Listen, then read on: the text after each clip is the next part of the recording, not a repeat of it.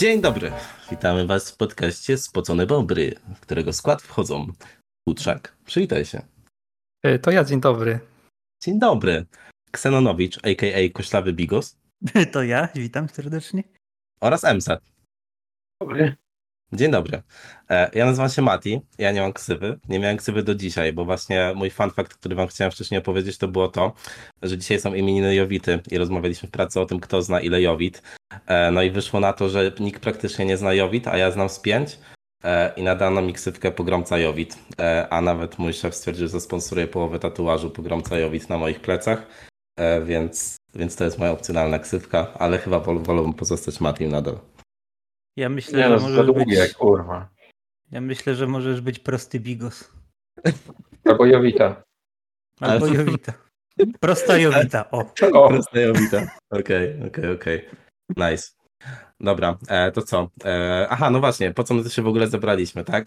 Po co kolejnych czterech białych chłopa pierdoli coś do mikrofonów? E, no, gadamy po to, żeby sobie pograć, pogadać o grach, bo, bo gramy w gry. Czy to się zgadza? Czy ja nie kłamię? Że Z biały. grubsza, z grubsza się zgadza. Okej, rewelacyjnie, dobrze. E, no to w takim razie zebraliśmy się tutaj właśnie po to e, i zaczniemy sobie od newsów, które zebraliśmy i koniecznie chcemy omówić i dodać do nich nasz niesamowicie istotny komentarz. E, więc tak, pierwszy news panowie. E, Microsoft, Nintendo, Sony nieobecne na E3. Co w ogóle myślicie o E3? Czy to nadal jest w ogóle jakkolwiek istotna, istotna rzecz dla branży, czy, czy warto na to czekać?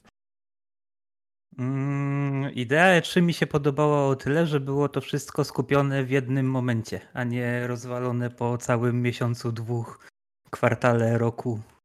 Mhm. E, No, ale to to jest znowu rozwalone. Ale teraz, teraz też jest skupione, tylko że rozwalone też, nie? Bo każdy robi swoje w innym, w innym terminie. Znaczy tak, tylko py pytanie, nie wiem, czy są jakieś oficjalne daty ty już tych, tych poszczególnych y, konferencji, poszczególnych firm, czy... Nie, Nie no, no, czekają aż się wychyli pierwszy, żeby zaklepać inny termin, nie? No, Tak, no da- dat jeszcze nie ma, a, ale ja się faktycznie zgadzam z Xenonem, e, bo teraz mimo tego, że w sumie jest faktycznie jeden sezon na to wszystko, który gdzieś tam jest niby pod parasolem tego E3, E3 bez E3 tak naprawdę przez te poprzednie kilka lat, no to w sumie to i tak nadal są, nie wiem, 2-3 tygodnie, co nie? W sensie, jeżeli chodzi o rozsianie tych konf, a tak to faktycznie gdzieś tam się wygospodarowało czas powiedzmy na przestrzeni jednego tygodnia, czy tam e, weekendu, zależnie kiedy to było i w sumie wszystko można było odhaczyć, a teraz no to jest takie, no trzeba trzymać rękę na pulsie trochę za mocno chyba, nie? Tylko w tej formie, która właściwie umiera, mianowicie tej, że były wszystkie razem te konferencje, to jeśli ktoś nie miał naprawdę mocnego ogłoszenia, to tak naprawdę znikał w tłumie. A Mhm. ta No tak. nowa, nowa konwencja, czy ten nowy format powiedzmy, to pozwoli im większą ekspozycję zyskać każdemu z osobna. Pytanie, No czy tak. to jest, Mhm. pytanie, czy to jest dobre dla nas, czy to jest dobre tylko dla nich? Bo dla nich na pewno pytanie, czy dla nas też, nie? Mnie to generalnie, nie wiem. Jebane mam na to, tak mam. Okay, dobrze. zrobią. No to zrobią, że coś pokażę, to pokażę to obejrzenie. No i tak, od tego, co mi pokazują, to jest teraz 7 lat się czeka, aż, aż, aż coś wyjdzie i, jest, i potem przez rok jest nie, niezdatne do użytku. Więc wiesz, to, co mi pokażą w tym roku, to, jest, to za 8 lat będzie, będzie, będzie gotowe do zagrania. Jasne. E, No a właśnie ja też tak chciałem wycofać o krok, no bo w sumie E3 wyszły od tych e, no, fizycznych targów, co nie? Jakby one też mają, mają wrócić w tej postaci. Oczywiście, no, no nam szczerze mówiąc koło chuja to lata, bo żaden z nas się raczej do LA nie wybiera na to. E, Natomiast ja się zastanawiam, czy, czy w ogóle e, jakby ma, mając ten kontekst w głowie uważacie, że to jeszcze ma sens, w sensie, że właśnie e, czy, czy powiedzmy E3 e, i, i ta firma za nim stojąca mia- miałaby sens w dogadywaniu się znowu e, z tą wielką trójką, żeby to wszystko odbyło się w jednym czasie i stanowiło jak największą e, atrakcję tak naprawdę dla tych osób, które tam przyjeżdżają, no bo w tym momencie no to co, jacyś first party devowie, tam się mogą pojawić i wydawcy, e, a, a gdzieś tam pewnie, e, pewnie ci duzi i tak sobie zrobią, e, zrobią e, te swoje, swoje przestrzenie pokazowe. Z tego co wiem, Microsoft tam ma w ogóle jakiś swój e, swój, swój teatr, blisko jakąś taką, taką przestrzeń, na której i tak mogą się wystawiać w ogóle poza, poza E3. E, Więc w sumie ja też się zastanawiam, jak- jak na to patrzycie.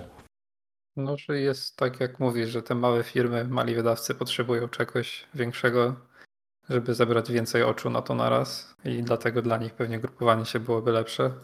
Natomiast dla tych wszystkich, nazwijmy tu grubych kotów, to jest zupełnie bez sensu. Mhm.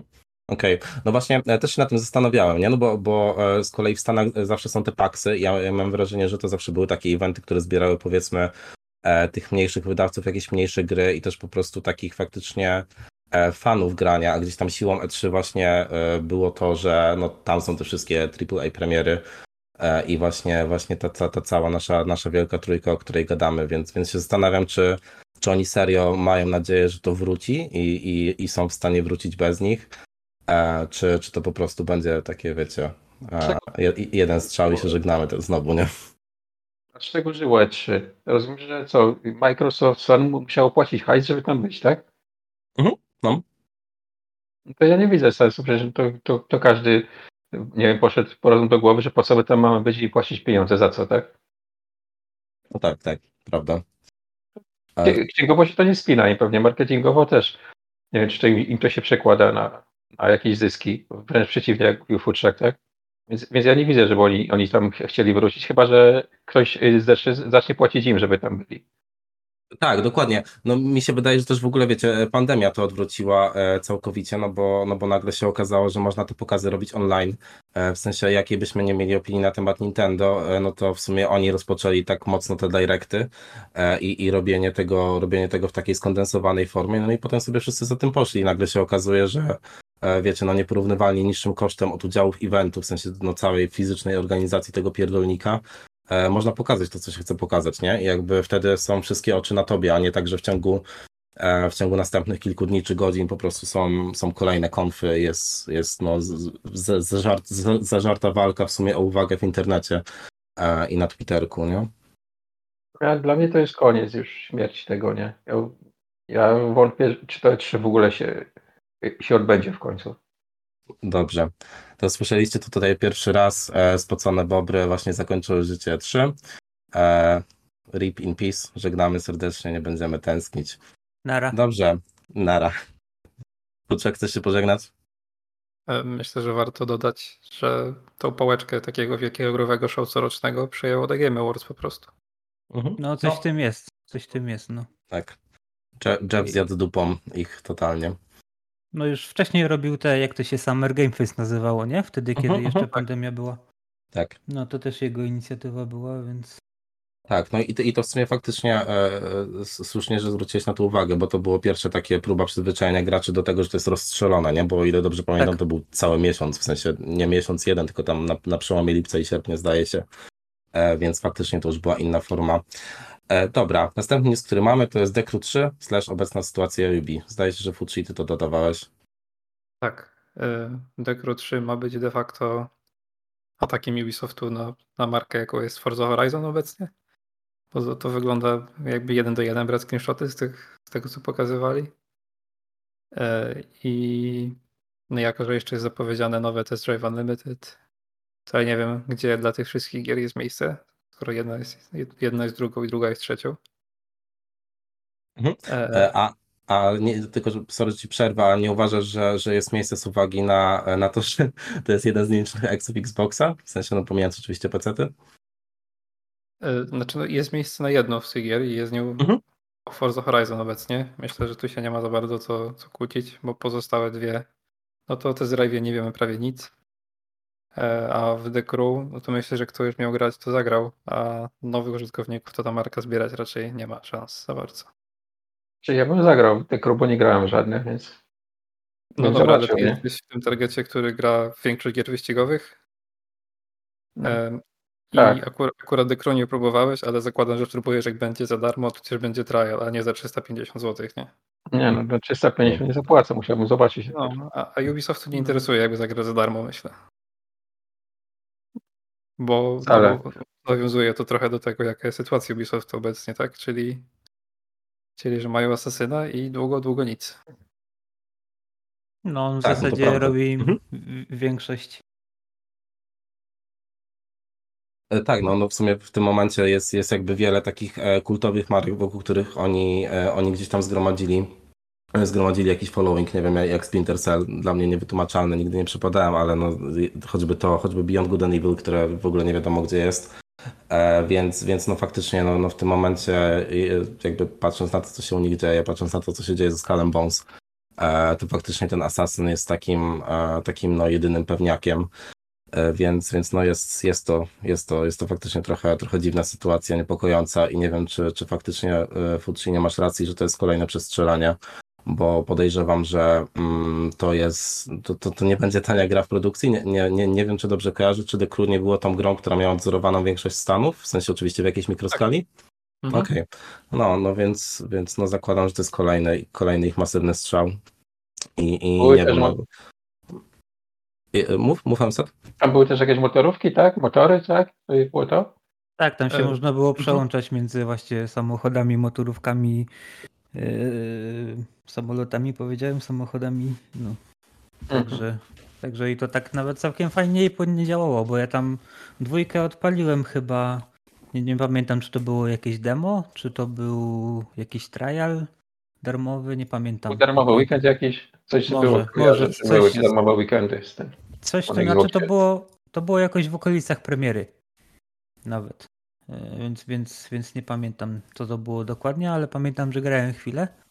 No i no takie, takie nijakie, nie? W sumie to było. W sensie, że to co było najważniejsze, czy tutaj model jazdy był no mocno taki sobie. Więc Tak, zdecydowanie bardziej dla tych, co grają w Need for Speedy niż w jakiekolwiek to poważniejsze nie- w cudzysłowie wyścigówki. nawet do Forza Horizon podjazdu nie miało, mimo że to jest No. też taki. Okej, no właśnie o to was chciałem spytać, czy, czy to było jakoś zbieżne z tym, z tym, co, z tym, co jest w Horce. Okej, okej, okej. A, Dobra, no mhm. Póki co, jeśli o taki o ten gatunek chodzi, no to Forza Króli to się chyba nie zmieni. Nawet, nawet ten test drive, o którym, tak jak Fucci mówił, kompletnie nic nie wiemy. Dali to robi ten test drive w ogóle? Kto to E, To, produkuje? by- to byli chyba goście, którzy robili. Kurczę, oni robili jakąś ścigałkę wcześniej. Eee,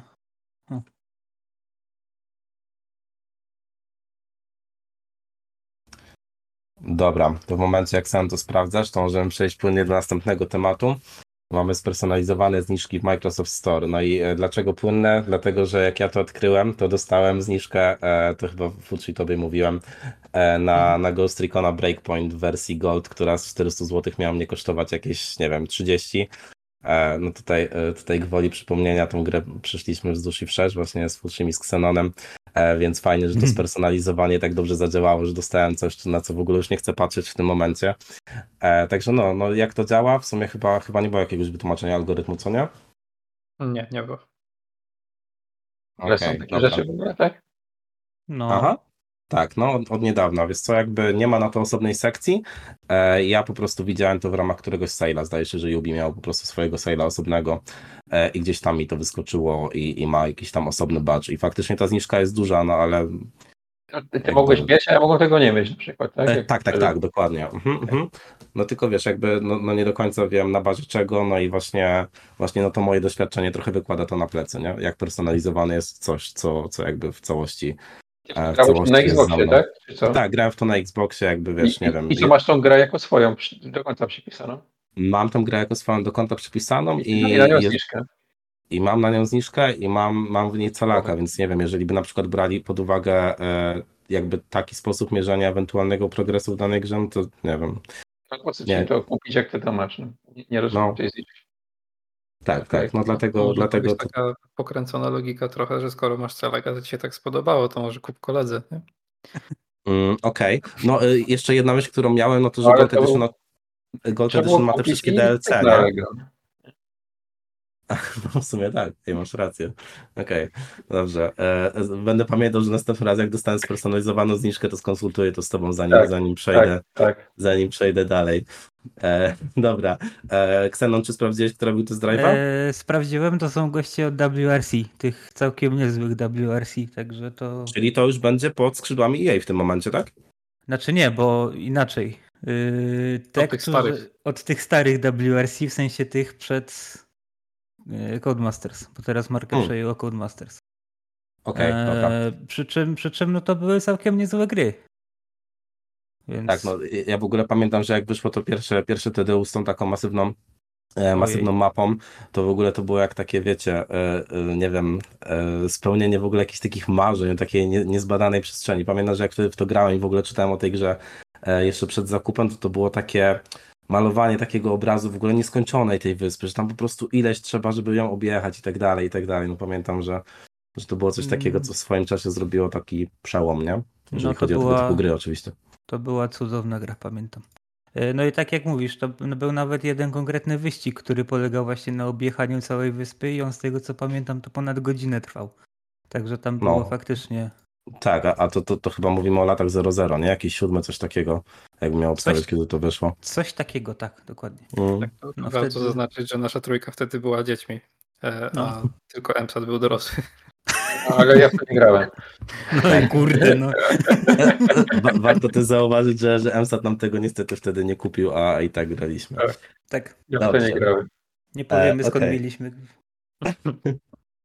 E, Dobra, słuchajcie, nie, nieskończony zalew streamingów, e, ciąg dalszy, jakby było nam mało platform, w których musimy robić konta rodzinne, to e, pojawił się Sky Showtime. Wiem, że wy czekaliście, e, jestem ciekaw waszych opinii, jesteśmy tak de facto dzień po premierze. E, czy, czy wam się podoba jak aplikacja, jak w ogóle e, oferta tego streamingu?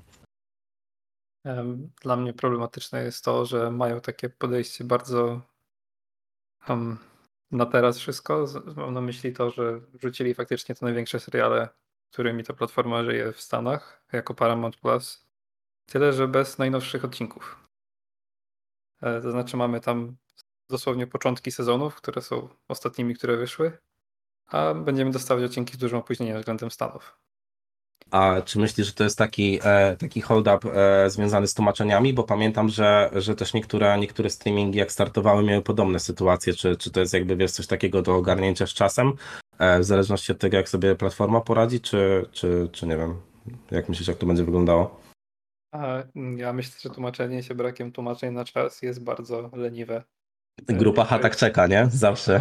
No dokładnie, jakby tłumaczy chętnych jest naprawdę, myślę, całe mnóstwo. To jest tylko kwestia kasy i zorganizowania tego wcześniej. E, Znaczy nawet nie jestem pewien, czy to jest faktycznie problem, bo co prawda odpaliłem tylko jeden odcinek Tulsy, ale włączył się z polskim lektorem. Także raczej tego nie nagrywają na bieżąco, myślę. Może to jest, E, słuchaj, tłumaczenie symultaniczne. Może. Dla ciebie specjalnie. Kurde. Personalizowane, jak ta zniczka Matiego. Dokładnie. Ale mi mózg rozwaliłeś teraz. Okej, to, to przy następnym odcinku słuchaj się dobrze, czy nam się zawiesza głos na trochę, czy nie. Jezu. Dobra, a słuchajcie. może, bo Tak, tak, jak tak, ktoś jest zupełnie nowym widzem tego wszystkiego, no to dla niego to nie jest problem, bo i tak leci od pierwszego sezonu, tak? Danego tam serialu powiedzmy Yellowstone w tym przypadku, co mam na myśli. E, Ale jak ktoś jest tak jak ja, że widział wszystko poza najnowszym sezonem, no to on ma trzy odcinki zamiast całego. Mhm. Jak on ma co tydzień nowy content, nie? No to oni idą w tą stronę, żeby, żeby co tydzień coś nowego się pojawiło, wydaje mi się, tak? Żebyś Tak, nie to wszystkiego miesiąc wszystkiego. naraz, nie? Tylko startują z takim sztucznym e, opóźnieniem po prostu. No tak, no ktoś taką decyzję podjął, nie? Że, że, to Mhm. mu, że to im się lepiej zapnie, tak? Że No, będzie mam- co dzień coś nowego i, i, i tak dalej, nie? A jedyne co to zrobiło, to myślę, że trochę wkurzyło na Twitterze ludzi i, i, i tyle. No. No ale tu wiesz, ludzie na Twitterze to jest margines, tak? Nie wiem, czy to jest y, coś, na co warto zwracać uwagę, jeśli jesteś dużą firmą, nie? I- mnie tak i ja- nie obraził dzisiaj jeszcze. Ja, ja cię za to szanuję bardzo, to No, powiedziałeś. no kurwa, no jakbyś słuchał ludzi na Twitterze, no to wiesz, no sorry. No Pozdrawiam serdecznie ludzi z marginesu wszystkich. Tak. Tak. E, I, dobra, i, To jest bardzo głośny margines, nie? tak. Xenon? I wujka Elona też pozdrawiam. Tak, Mhm. tak. Też pozdrawiamy. Alberta również.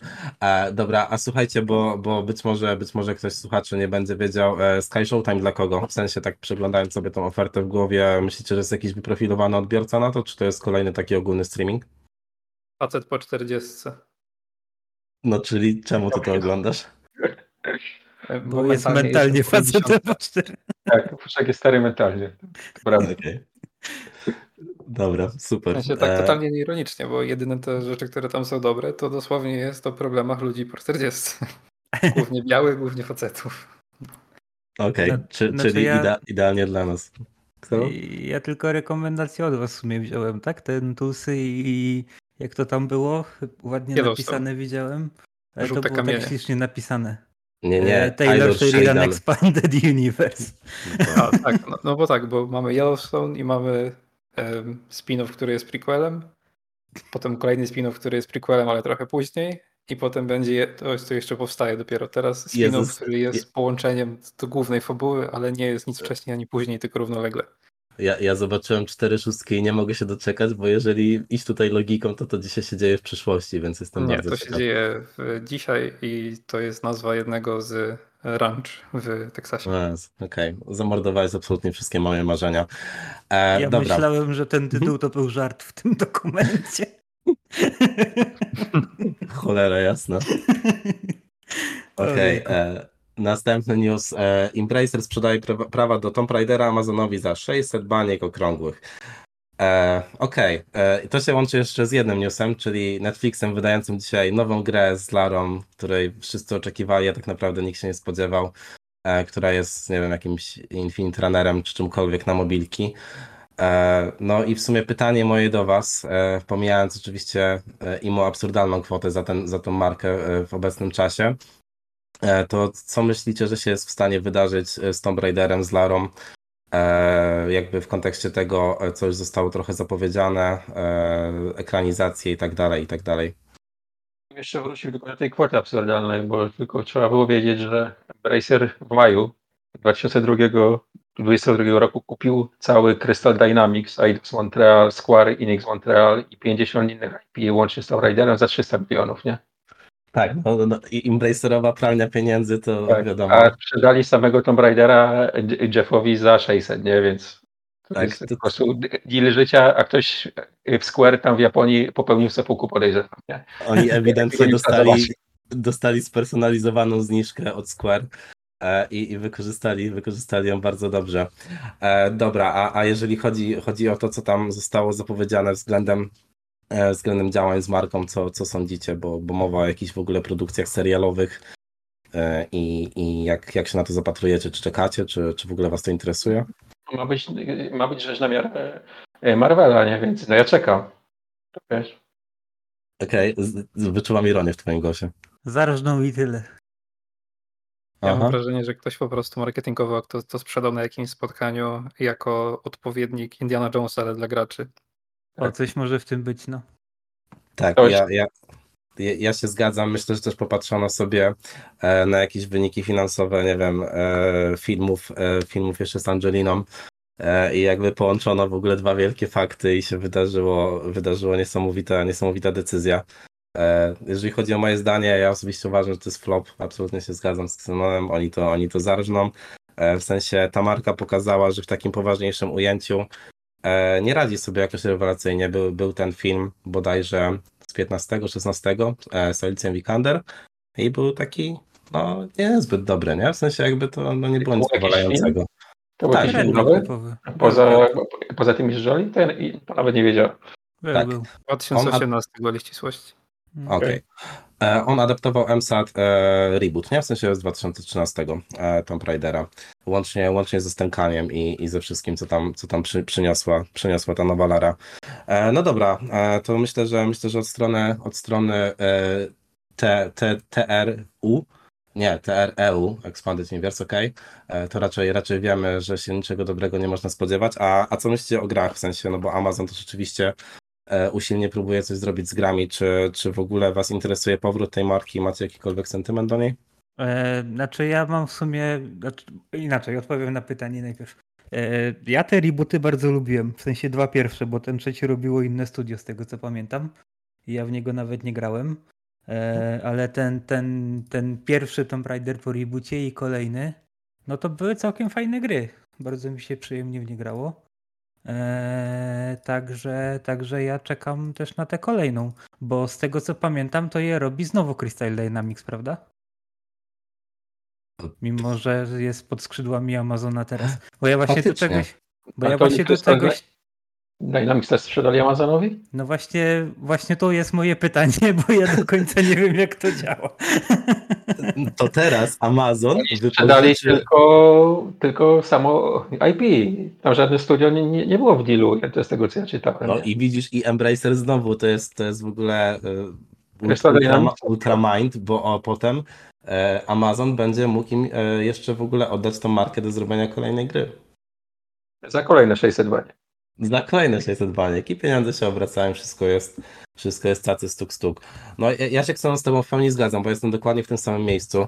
E, uważam, że w ogóle ten, ten reboot z 2013 to, to, jest, to jest taki Uncharted, jakby Naughty Dog miało robić gry e, i mi się strasznie, strasznie to Au. podobało e, i, i, i, i, i uważam, uważam... Kontrowersyjnie. Kontro... Kontrowersja. Jedna I grupa uważam. I uważam, że naprawdę dwie te dwie, pierwsze, te dwie pierwsze gry były dobre i też, i też dokładnie tak samo jak ty nie grałem w trójkę, e, nie byłem nią w ogóle zainteresowany, widziałem jaka, jaka gdzieś tam była, jaki gdzieś był odbiór tej gry, co tam w niej nie grało i wiedziałem, że też mi to nie będzie pasować, więc już nie chciałem, też byłem trochę przejedzony. E, No i właśnie się zas- zastanawiam, czy w ogóle e, kolejna taka gra, która jest trochę Metroidvanią, trochę właśnie trochę właśnie jest w stylu Uncharted, czy, czy to w ogóle ma, ma, ma prawo bytu, nie? W sensie, czy taka gra jest nadal w stanie się sprzedać, E, Czy tutaj na przykład znowu będzie trzeba pchać jakiegoś open worlda? Jak kolejny asasyn się może sprzedać, to i to się może sprzedać. Okej, Marketingu, nie? Też. No, jasne. Chyba zrobią. ten, ten ostatni Tomb Raider chyba miał takie trochę zacięcie open worldowe, nie? W sensie tam był ten hub, z którego się na tę misję wychodziło. Czy to mylę z czymś?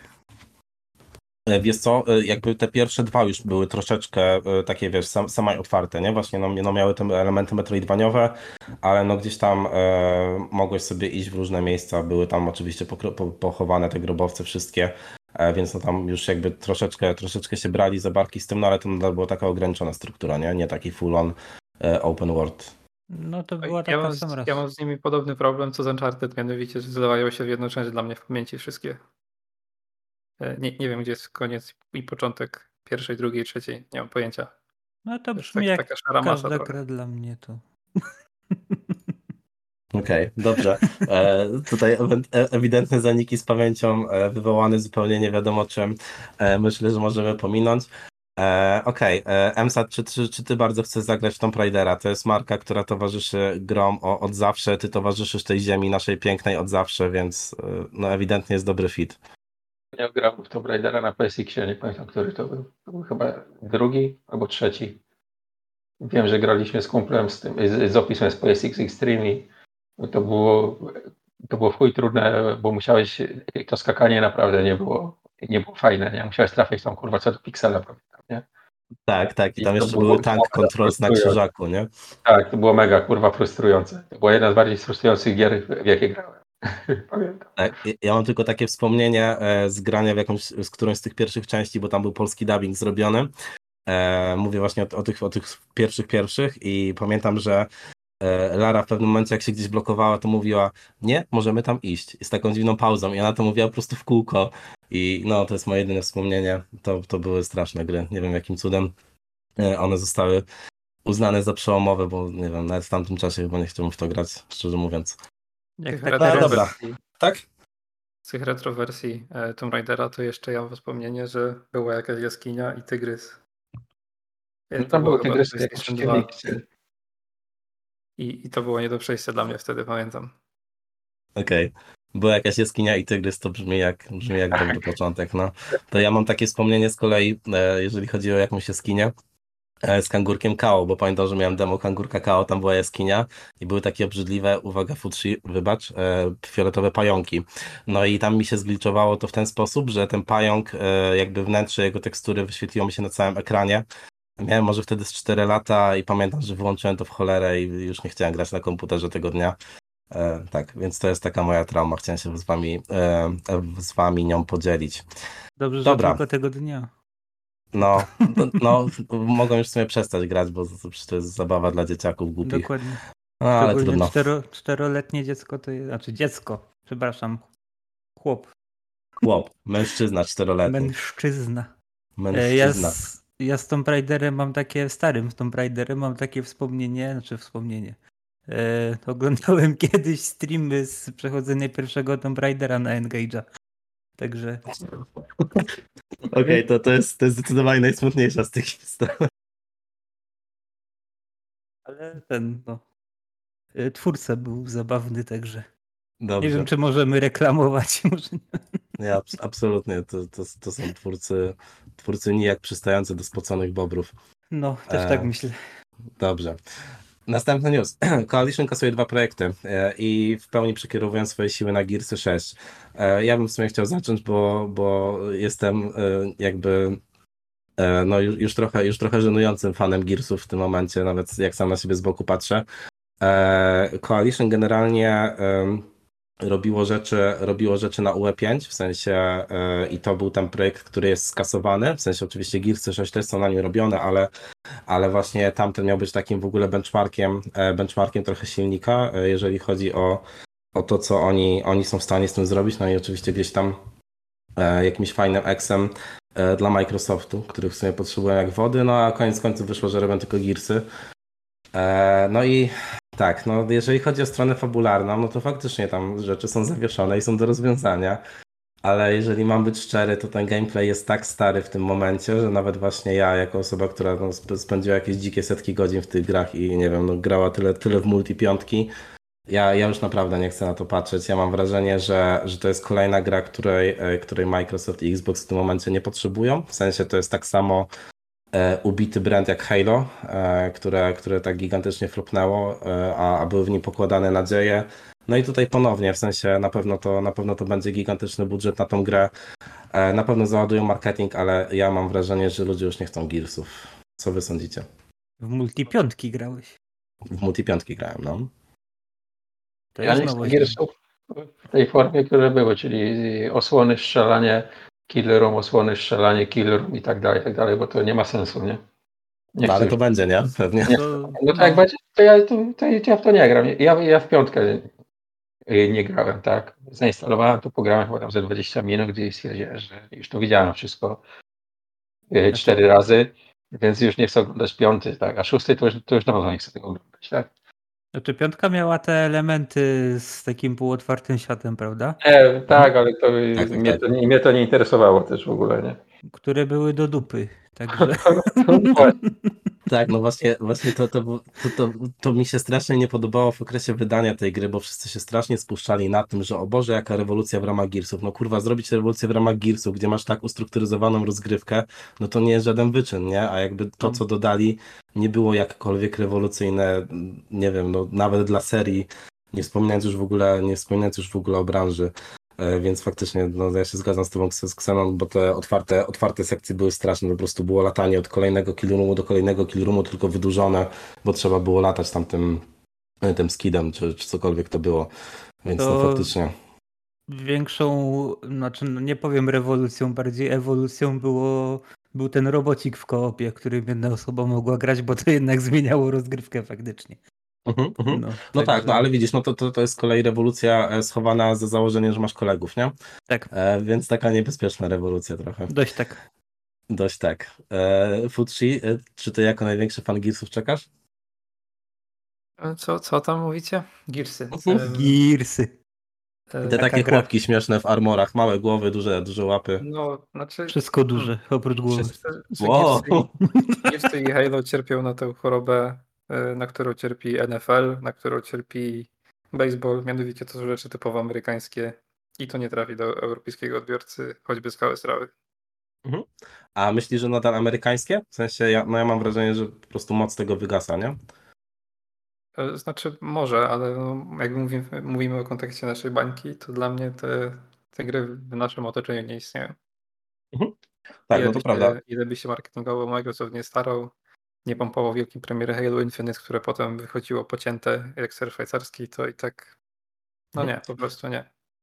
E, Tak, e, to, to, to co mówisz jest jak najbardziej prawdą, jak w ogóle na przykład znalazłem tego odbicie właśnie będąc regularnym graczem e, w multipiątki, bo oni w pewnym momencie po prostu zaprzestali support, nie? Co jest w ogóle max dziwne, zważywszy na to, że to jest gra first party i, i no gdzieś tam oczywiście były battle passy, były sezony i nie wiem, tych sezonów może było cztery, no i potem to się całkowicie całkowicie skończyło, jakby był problem z matchmakingiem, potrafiłem czekać na mecz po 5 minut, więc jakby tych graczy europejskich faktycznie mogło nie być mogło nie być zbyt wielu, więc to jest faktycznie dobry trop. Myślę, dobra, że no. marką jest nawet Killzone na PlayStation od Halo czy, czy Gearsów w Polsce. Tak, tym bardziej, no ma- masz rację, tak, tak, tak, faktycznie, faktycznie wydaje mi się, że Killzone, e, Killzone ma ten status A, a to jest troszeczkę podobny vibe, e, jeżeli chodzi o wizualia, no bo e, bo, bo ten Shadowfall na przykład też sobie odszedł troszeczkę od tych, od tych szarości, które też na przykład miały, miały, miały pierwsze Gearsy czy drugie. E, więc, więc faktycznie, no to, to, jest, to jest podobna stylistyka. Dobra, i teraz E, wisienka. Mogę tak? jeszcze? Mogę Oczywiście, jeszcze jedno? oczywiście. Bo ja mam takie wrażenie, może mylne, ale ja mam wrażenie, że właśnie fanami y, Gearsów i Halo to są właśnie ludzie, którzy są takimi zatwardziałymi Xboxowcami. Xboxy tak zwane, tak? Tak zwane. Eee, E, I, I może właśnie tutaj też się ta mała popularność w naszym kraju e, przejawia, no bo jednak w Polsce synonimem dla laika, synonimem konsoli, czy ogólnie grania jest PlayStation, prawda? No to prawda. Tak, ja, ja się poczułem osobiście dotknięty, ale, ale jak, jak, naj, jak, najbardziej, jak najbardziej się z tobą zgadzam. E, Ja pamiętam, że chyba przy Gearsach właśnie to się, to się działo, że nawet były wykupione reklamy kinowe i ja mam wrażenie, że to jest absolutnie brak tej siły przebicia, o której wspominasz w przypadku, e, w przypadku Sony i PlayStation, gdzie e, raz, że brand po prostu się kojarzy z czymś, w sensie z czymś dobrym, a dwa, że poszczególne marki gier się już kojarzą jako, jako kultowe, nostalgiczne, cokolwiek. A, a gdzieś tam te Gearsy to się kojarzą z tym, że, że kupowałeś przerobioną 360 i grałeś pewnie, właśnie. więc, O właśnie, e, więc takie polskie realia. tak, e, tak. Dobra. E, Okej, no i w takim razie ta wisienka wspomniana, czyli Power Wash Simulator Final Fantasy DLC. Teraz tak. Okej, kto, kto będzie grał e, i, i dlaczego, dlaczego mamy aż tylu fanów e, JRPG-ów w tym teamie? Pucci? Nikt nie będzie w to grał, to się nie nadaje do grania, to jest marnowanie czasu. To się nie daje do grania. Power Wash bardzo dobra gra, kurwa. Chłopie. Ale Final Fantasy nie. A Final Fantasy- No to przecież nie, nie grasz w Final Fantasy, tylko myjesz Clouda, tak? Jak to, by, Tak, tak. to będziesz chciał Clouda umyć, chłopie, no. Ja bym nie chciał. Z jego wielkim mieczem, kurwa. Kultowa postać gier wideo, pan Final Fantasy. Się. Dobrze. O Jezus, dobrze, dzięk, dziękuję wam bardzo. E, kończymy sekcję newsów. Teraz sobie pogadamy o grach. E, no tak się składa, że, że my gramy w rzeczy, gramy często w rzeczy razem i my o tych rzeczach będziemy mówić, e, jakby to nie było jasne. E, więc pierwszą, pierwszą grą, o której, o której chcielibyśmy pogadać jest coś, co wpadło nam w łapy trochę, trochę niespodziewanie, w sensie Mieliśmy taki moment, że z Futrzim odkryliśmy Stranded Deep, które się pojawiło w Game Passie. Okazało się, że absolutnie niewykonalne dla twórców tej gry jest to, żeby ta gra działała e, i wyglądała jak gówno i chodziła w 20 paru FPS-ach, bo nie miała w ogóle e, wersji zoptymalizowanej do, e, do console Series, e, więc, więc sobie to odpuściliśmy. No i kilka Brzmi dni jak później... game dev. E, Jeszcze raz? Brzmi jak game dev, tak ogólnie, nie? Tak, tak, tak. E, Brzmi jak game dev małych gier, dokładnie. E, więc, więc Dużych kilka dni... też. No, to nieprawda. No już nie tak. przerywam, przepraszam. Nie, spoko, spoko, spoko, nic się nie stało, to są cel, cel, celne uwagi jak najbardziej. I, I właśnie no, potem nam w ręce wpadło coś, co, co Futsi wynalazł i gdzieś tam też mi się, mi się na orbicie pojawiło, czyli Raft. E, gra trochę zbliżona, bo to Stranded Deep było o rozbijaniu się na wyspie, a Raft jest o byciu na tratwie. Więc różnica jest taka, że w Stranded Deep z tratwy się wychodziło e, na wyspę, a w Rafcie wychodzi się z tratwy na wyspę. Cholera, Tak. to jest ta sama gra. Wow. Wow, wow. Dobra, Fuczyć, chciałbym jeszcze powiedzieć e, nasze pierwsze chwile z tą grą, bo myślę, że to jest taki e, taki e, taki czynnik, który, który może albo ludzi odbić, albo zatrzymać przy tej grze. Tak, bo y, tak jak wiele gier indie ma w zwyczaju dzisiaj, e, może właściwie zawsze miały, to ona za bardzo nie tłumaczy na początku zbyt wiele e, swoich podstaw, tego jak w ogóle przejść do przodu, tego czym w ogóle jest progres tutaj. Po prostu jesteśmy rzuceni dosłownie na głęboką wodę e, i wiemy tylko, że jesteśmy na tratwie i możemy łapać rzeczy, rzeczy, które pływają dookoła. I te rzeczy to są składniki, z których potem okazuje się, że możemy budować większe rzeczy, rozbudowywać naszą tratwę e, i tak dalej, i tak dalej. No ale nasze pierwsze podejścia polegały mniej więcej na tym, że raz po raz podejmowaliśmy jakąś decyzję, która kończyła się naszą śmiercią. Czy to było zejście z tratwy na wyspę, czym okazało się, że nie możemy zbudować nowej tratwy od zera, więc umieraliśmy. Czy to było wykudzenie się na śmierć na tratwie, bo akurat już nie było co jeść, bo nic nie płynęło, co nadałoby się do zjedzenia. E, No i tak dotarliśmy do momentu, w którym po prostu potrzeba było surowców do skraftowania rzeczy, które pozwalały nam się rozwinąć dalej. I nie byliśmy w stanie tego zrobić, bo nie wiedzieliśmy o całej zakładce kraftowania. Tak, i w tej zakładce kraftowania był jeden kluczowy składnik, którego nam brakowało do wszystkich rzeczy i byliśmy bardzo poirytowani tym, że jakby ekonomia gry i tego, tego jak właśnie się wyławia ten lód e, jest taka, że najbardziej kluczowy, kluczowy, kluczowa rzecz jest niedostępna dl- dla, dla gracza i już byliśmy bardzo poirytowani tym faktem i prawie rezygnowaliśmy. No ale wtedy się wydarzyło coś. E, Wtedy okazało się, że z tych liści, co pływają dookoła tratwy, to można zrobić samemu liny, a nie trzeba czekać, aż się je złowi. E, Tak, no dokładnie. I, i to był Była rewolucja, rozumiem, przemysłowa dla was, tak? No tak. To było wynalezienie koła de facto, nasze. Bo my z Xenonem dołączyliśmy trochę później już, tak? Jak już Tak, tak. tratwa Jak, była w jakimś tam kształcie mniej więcej, było co jeść i co pić. jak miała więcej niż dwa planki, to już wtedy. Tak. Tak. A ja, ja mam jeszcze takie pytanko, to, to wy rozumiem wszystko robiliście metodą prób i błędów, tak? To nie było żadnego googlowania, czy... E, Wiesz co, właśnie no, zależało nam na tym, żeby, żeby gdzieś tam sprawdzić, e, sprawdzić sobie, jak to wszystko działa i w Mhm. sumie bardzo, bardzo długo się trzymaliśmy tego, żeby nie patrzeć na żadną wiki. E, Okej. Ja już byłem bliżej, ale futrzak wcisnął, wcisnął hamulec i powiedział, nie, nie, damy radę. No i właśnie, właśnie gdzieś tam bardzo blisko już tego momentu poirytowania, w sensie już serio byliśmy w takim punkcie, że pewnie jeden jeszcze run taki tak przegrany sromotnie e, i byśmy sobie raczej od- odpuścili, byłby refund. No ale właśnie wtedy, wtedy odkryliśmy tę linę i, i, i tak, i wszystko się zmieniło. No to bardzo Ej. dobrze się stało. I myślę, że to jest właściwie taka trochę zaleta też tego, że, że ta gra nie tłumaczy mimo wszystko tych rzeczy i że się upaliśmy, żeby tego nie sprawdzać, bo potem to uczucie satysfakcji było jeszcze większe. E, Tak, doszedłeś i- do tego sam, tak, doszedłeś do tego sam. Mhm. Ja mam w ogóle wrażenie, że, że takim driverem tej gry, w sensie, no to nie jest jakoś super odkrywczo, nie? To, to jest tak trochę spójne dla, spójne dla gier z tego gatunku, ale tutaj no jakby to właśnie poczucie odkrywania jest czymś takim e, mega satysfakcjonującym, tak jak Fuczy wspomniałeś, e, pomijając już właśnie to odkrycie, no, które zmieniło wszystko, no to gdzieś tam rozkminianie potem tych poszczególnych rzeczy, rzeczy jest mega fajne, nie wiem, gdzie znajduje się konkretne, e, konkretne surowce, e, jakby jak działają poszczególne, nie wiem, elementy, które się montuje na statku, e, i jakby co, co tak de facto można, można w tej grze robić. No i, i to poczucie odkrywania e, jest, jest w mojej opinii zrealizowane mega, mega fajnie. No, to prawda, znaczy ja osobiście bardziej robię za Majka, tak? Czyli, czyli za zaopatrzenie różnego rodzaju. Potem w ten crafting bardzo się, nie- się nie wtrąca, futrzak to ogarnia. Ale no, to łapanie samo to zwiedzanie tych, tych, tych wysp, tak? Czy, czy łapanie beczek i innego śmiecia. Wiadomo, że w czwórkę całkiem spoko się w to gra, nie? I tu Mhm. warto zauważyć, że gra, no przynajmniej tego zauważyliśmy, e, nie skaluje jakkolwiek e, lutu, powiedzmy, e, co do tego, ilu jest graczy w sesji. Więc jak graliśmy z Matiem we dwie osoby, to znalezienie jedzenia czy ogólnie surowców do przetrwania to zajmowało kilkanaście sekund dosłownie, tak? Czy tam minutę. Natomiast jak gramy w czwórkę, no to faktycznie już jedna tam powiedzmy półtorej osoby musi być dziennie przypisane do, do zdobywania surowców, to samo przetrwanie. Ale to jest Mhm. akurat e, całkiem fajnie zbalansowane moim zdaniem, bo w sensie przynajmniej dla mnie nie było to irytujące w żadnym momencie.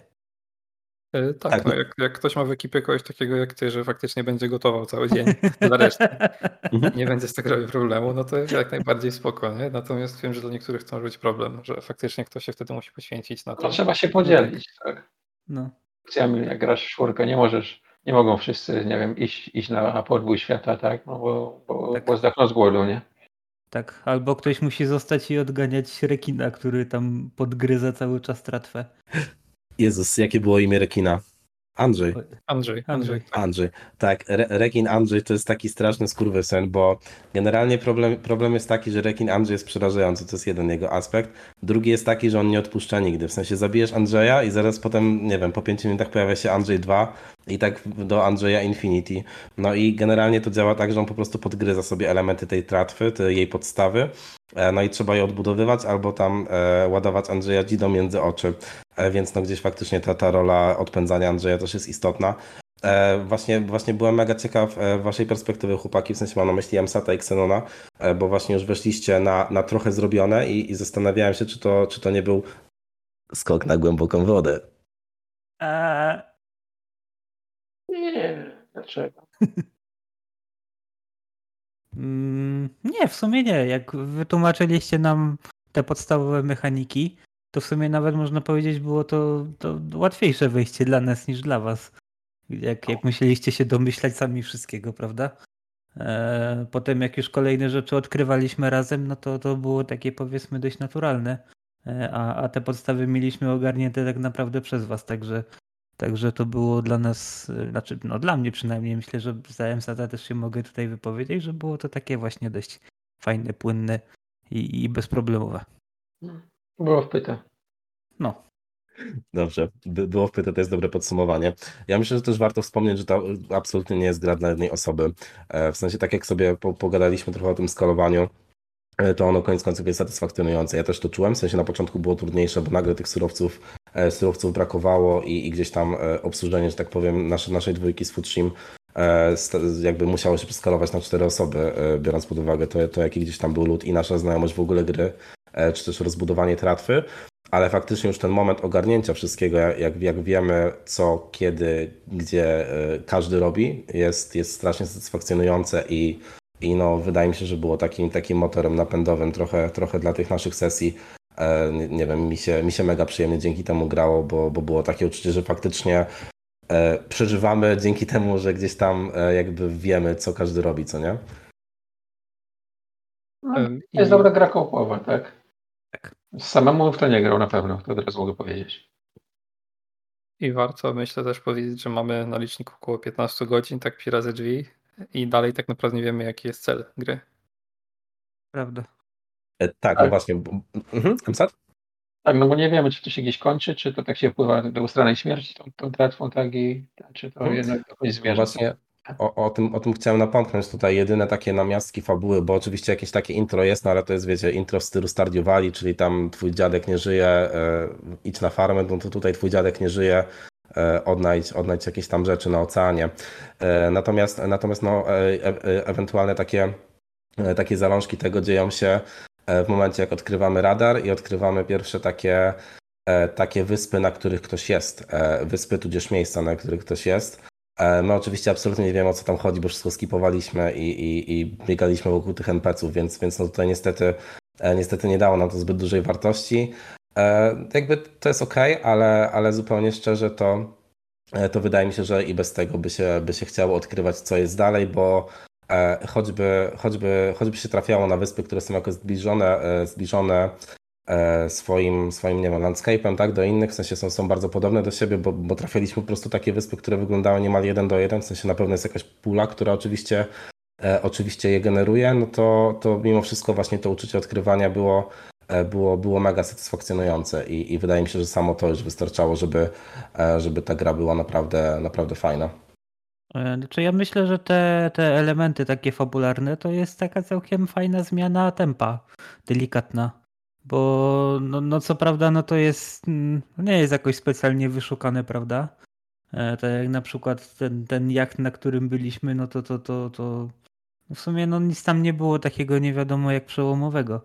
No ale No, jednak jak było szczury coś... się pojawiły, no. Jak szczury się, no tak. No ale jednak to było powiedzmy coś innego do zrobienia, nie? Więc, Mhm. Tak, więc, tak, no więc to było no, no, całkiem spoko. Mimo, że to jest tak naprawdę płytkie, ale, ale jednak to było, Działa to było tylko jako innego. zmi- zmiana tempa tak naprawdę. Tak, tak, tak, tak. Bo cała gra tak w skrócie to stoi zdecydowanie gameplayem e, i, i loopem całych wszystkich tych mechanik, Tak. których tam się używa, żeby to normalnie funkcjonować na tej tratwie. E, No a fabularnie no to no, no, no za bardzo nie istnieje, no tylko to jest takie, taka właśnie zmiana tempa, jak sam mówi. No to jest taka marchewka, nie? że możesz coś innego zrobić, oprócz tego ciągłego Mhm. łapania ryb, łapania surowców i, i, przeżywania i robienia lepszych rzeczy, to jednak masz poczucie, że robisz to, to jeszcze po coś, nie? Masz tą inną kropkę na tej mapie, płyniesz tam zobaczyć co jest i to, to, to jest potrzebne, bo bez tego to moim zdaniem już by mi się to mogło znudzić, nie? Tak, to jest zawsze takie, że co będzie jednak mimo wszystko, mimo że to jest płytkie i, i powierzchowne, to jednak co będzie jeszcze. E, Znaczy samo, samo rozwijanie też tratwy to też jest jakiś lub, prawda? Bo, bo to Mhm. jednak e, też, też, też, też, też troszkę zmienia, prawda? Jest, jest tam, jest tam jakaś, jakaś, jakaś księga i, i to ten. Tak, no to, też warto wspomnieć, że, Tak. że tutaj budowanie tratwy zostawia bardzo duże pole kreatywności i nieuznaniu praw fizyki, e, ponieważ nasza obecnie wygląda jak taki początkujący wieżowiec, e, łącznie z tym, że ma balkon, który jest zagrodą na lamy, e, bez lam, niestety, bo żadnej, żadnej nadal nie złapaliśmy, ale, ale faktycznie, e, faktycznie Ksana się z Tobą zgadzam, że sam ten loop byłby, byłby interesujący, ale z drugiej strony to Sensat e, powiedział mi, przypomniało jak wielkim podekscytowaniem było to, jak odpaliśmy pierwszy raz radar i zobaczyliśmy, że są jakieś kropy i w ogóle nie wiedzieliśmy o co chodzi, w sensie, które kropy oznaczają co, bo zdaje się, że tam kol- kolory różnicowały, e, czym jest dane POI. I, I no faktycznie, faktycznie jakby te, te dwa aspekty się, się fajnie zazębiają i, i, i tutaj chyba, chyba Futrzy ma sedno, że to, jest, że to jest po prostu dobra zmiana tempa, nie? No i to jest raft. Ogólnie No polecamy. raft. Ogólnie Tak. polecamy, tak, prawda. Polecamy. E, Jeżeli macie znajomych, e, jeżeli macie takich, których, których nie lubicie, tak jak my, my siebie, no to też możecie zagrać, e, Bardzo. ale możecie się kłócić podczas tego, tak, dokładnie, jest, jest kolejna okazja. Będziecie Dobra, się zarzucać z tratwy. Tak, i, i, i zwalać winę na siebie, kto, kto nie walił Andrzeja między oczy. E, dobra, e, słuchajcie, to teraz, e, teraz taki mini kącik i w sumie trochę porównanie, e, którego, którego może się trochę spodziewaliśmy, ale chyba nie w tym timingu, bo mamy Monster Hunter Rise oraz Wild Hearts. E, Wild Hearts wyszło, zdaje się, wczoraj. E, Czy to jest prawda, czy to jest fałsz, bo już Wczoraj zwątpiłem. około 16 polskiego czasu. To jest, a a mamy dzisiaj 15. E, Okej, e, dobra, no to, to, to w takim razie myślę, że myślę, że możemy zacząć, e, zacząć od Monhana. E, Jak ogłosili, że będzie Monhan w Game Passie, to mieliśmy takie, o Jezu, ale super będziemy grać, bo, bo gdzieś tam mieliśmy przymiarki do Worda, e, nigdy Worda nie ruszyliśmy e, w tej naszej ekipie, E, aczkolwiek, aczkolwiek no tego Rise'a chcieliśmy koniecznie spróbować. Oczywiście e, jakieś tam, jakieś tam awersje były, e, głównie z uwagi na to, że to jest gra ze Switcha, koniec końców.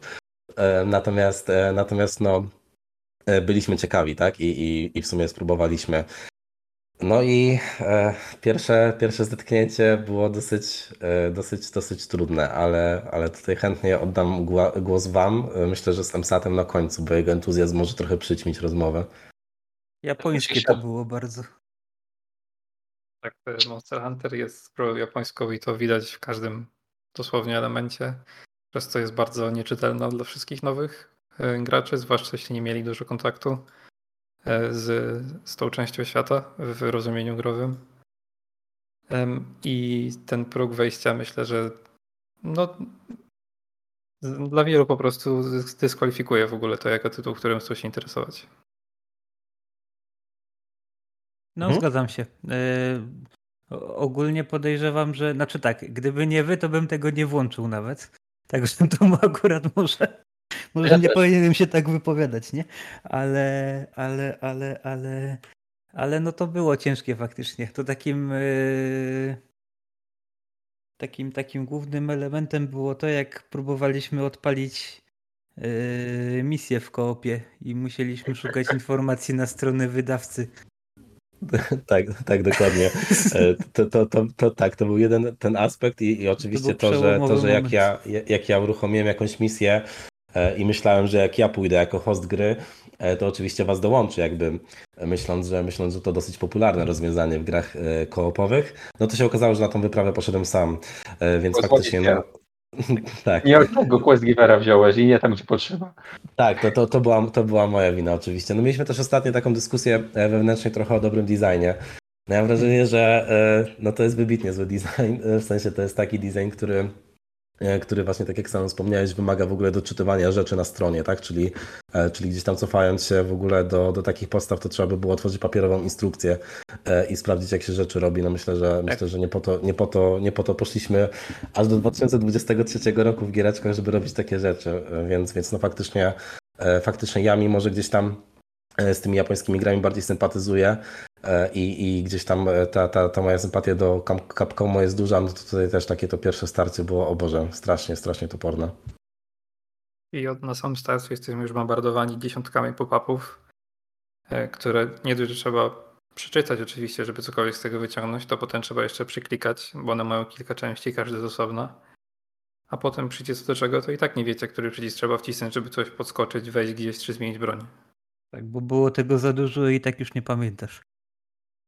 Tak, no ja, ja mam wrażenie, że w ogóle e, wprowadzenie gracza, tak już mówiąc stricte o gameplayu, jest szczególnie, szczególnie słabe w kontekście tego przemieszczania się. Rise zdaje się jest pierwszą częścią, która, e, która ma, wiecie, tą linkę tam do, e, do, tego, do tego poszerzonego movementu i jakby absolutnie to było niejasne. Pamiętam, że pamiętam, że na tej pierwszej mapie musieliśmy się wspiąć na jakąś górę i, i gdzieś tam próbowaliśmy robić to manualnie, a okazało się, że że jakby ta linka jest wystrzeliwalna nie tylko w takich określonych miejscach, które gdzieś tam widzisz po prostu, e, po prostu fizycznie w świecie gry, ale też po prostu zawsze z łapy i, i no jakby choćby takie rzeczy są, są schowane za jakąś taką niepotrzebną w ogóle mistyczną sferą, bo to, bo to nie jest takie odkrywanie w stylu, e, w stylu Souls-like'ów, gdzie gdzieś tam metoda prób i błędów uczy cię czegoś, tylko to jest literalnie nieznajomość inputu na rzeczy, nie? Jakby ja w ogóle zapomniałem o tej lince. Ja po, ja po 17 godzinach odkryłem, że można biegać po ścianach, nie?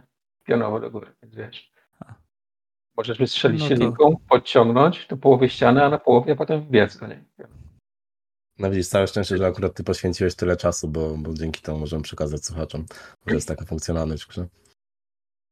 E, a takie problemy, nazwijmy je quality of life, czy problemy designowe e, całej serii, to myślę, że warto na początku wymienić e, znaczy, to jest główne założenie pewnie serii, tak? Że my jesteśmy osobami, które na te potwory polują, dosłownie. I dlatego nie wiemy nic o nich na początku, tak? I jak w takim worldzie mieliśmy taką encyklopedię, gdzie wraz z tropieniem potwora dowiadywaliśmy się o nim coraz więcej, potem z zabijaniem go coraz więcej, były czułe punkty i tak dalej, i tak. E, no to pojawił się też taki motyw, że my nie wiemy, ile ten potwór tak naprawdę ma życia, jak go bijemy. Um, I dla Myślę, że dla części graczy, którzy są zaznajomieni tylko z tymi tytułami z zachodu, to jest po prostu irytujące, bo nie wiesz do czego dążysz tak naprawdę. Nie wiesz, gdzie jest może punkt końcowy, może tak?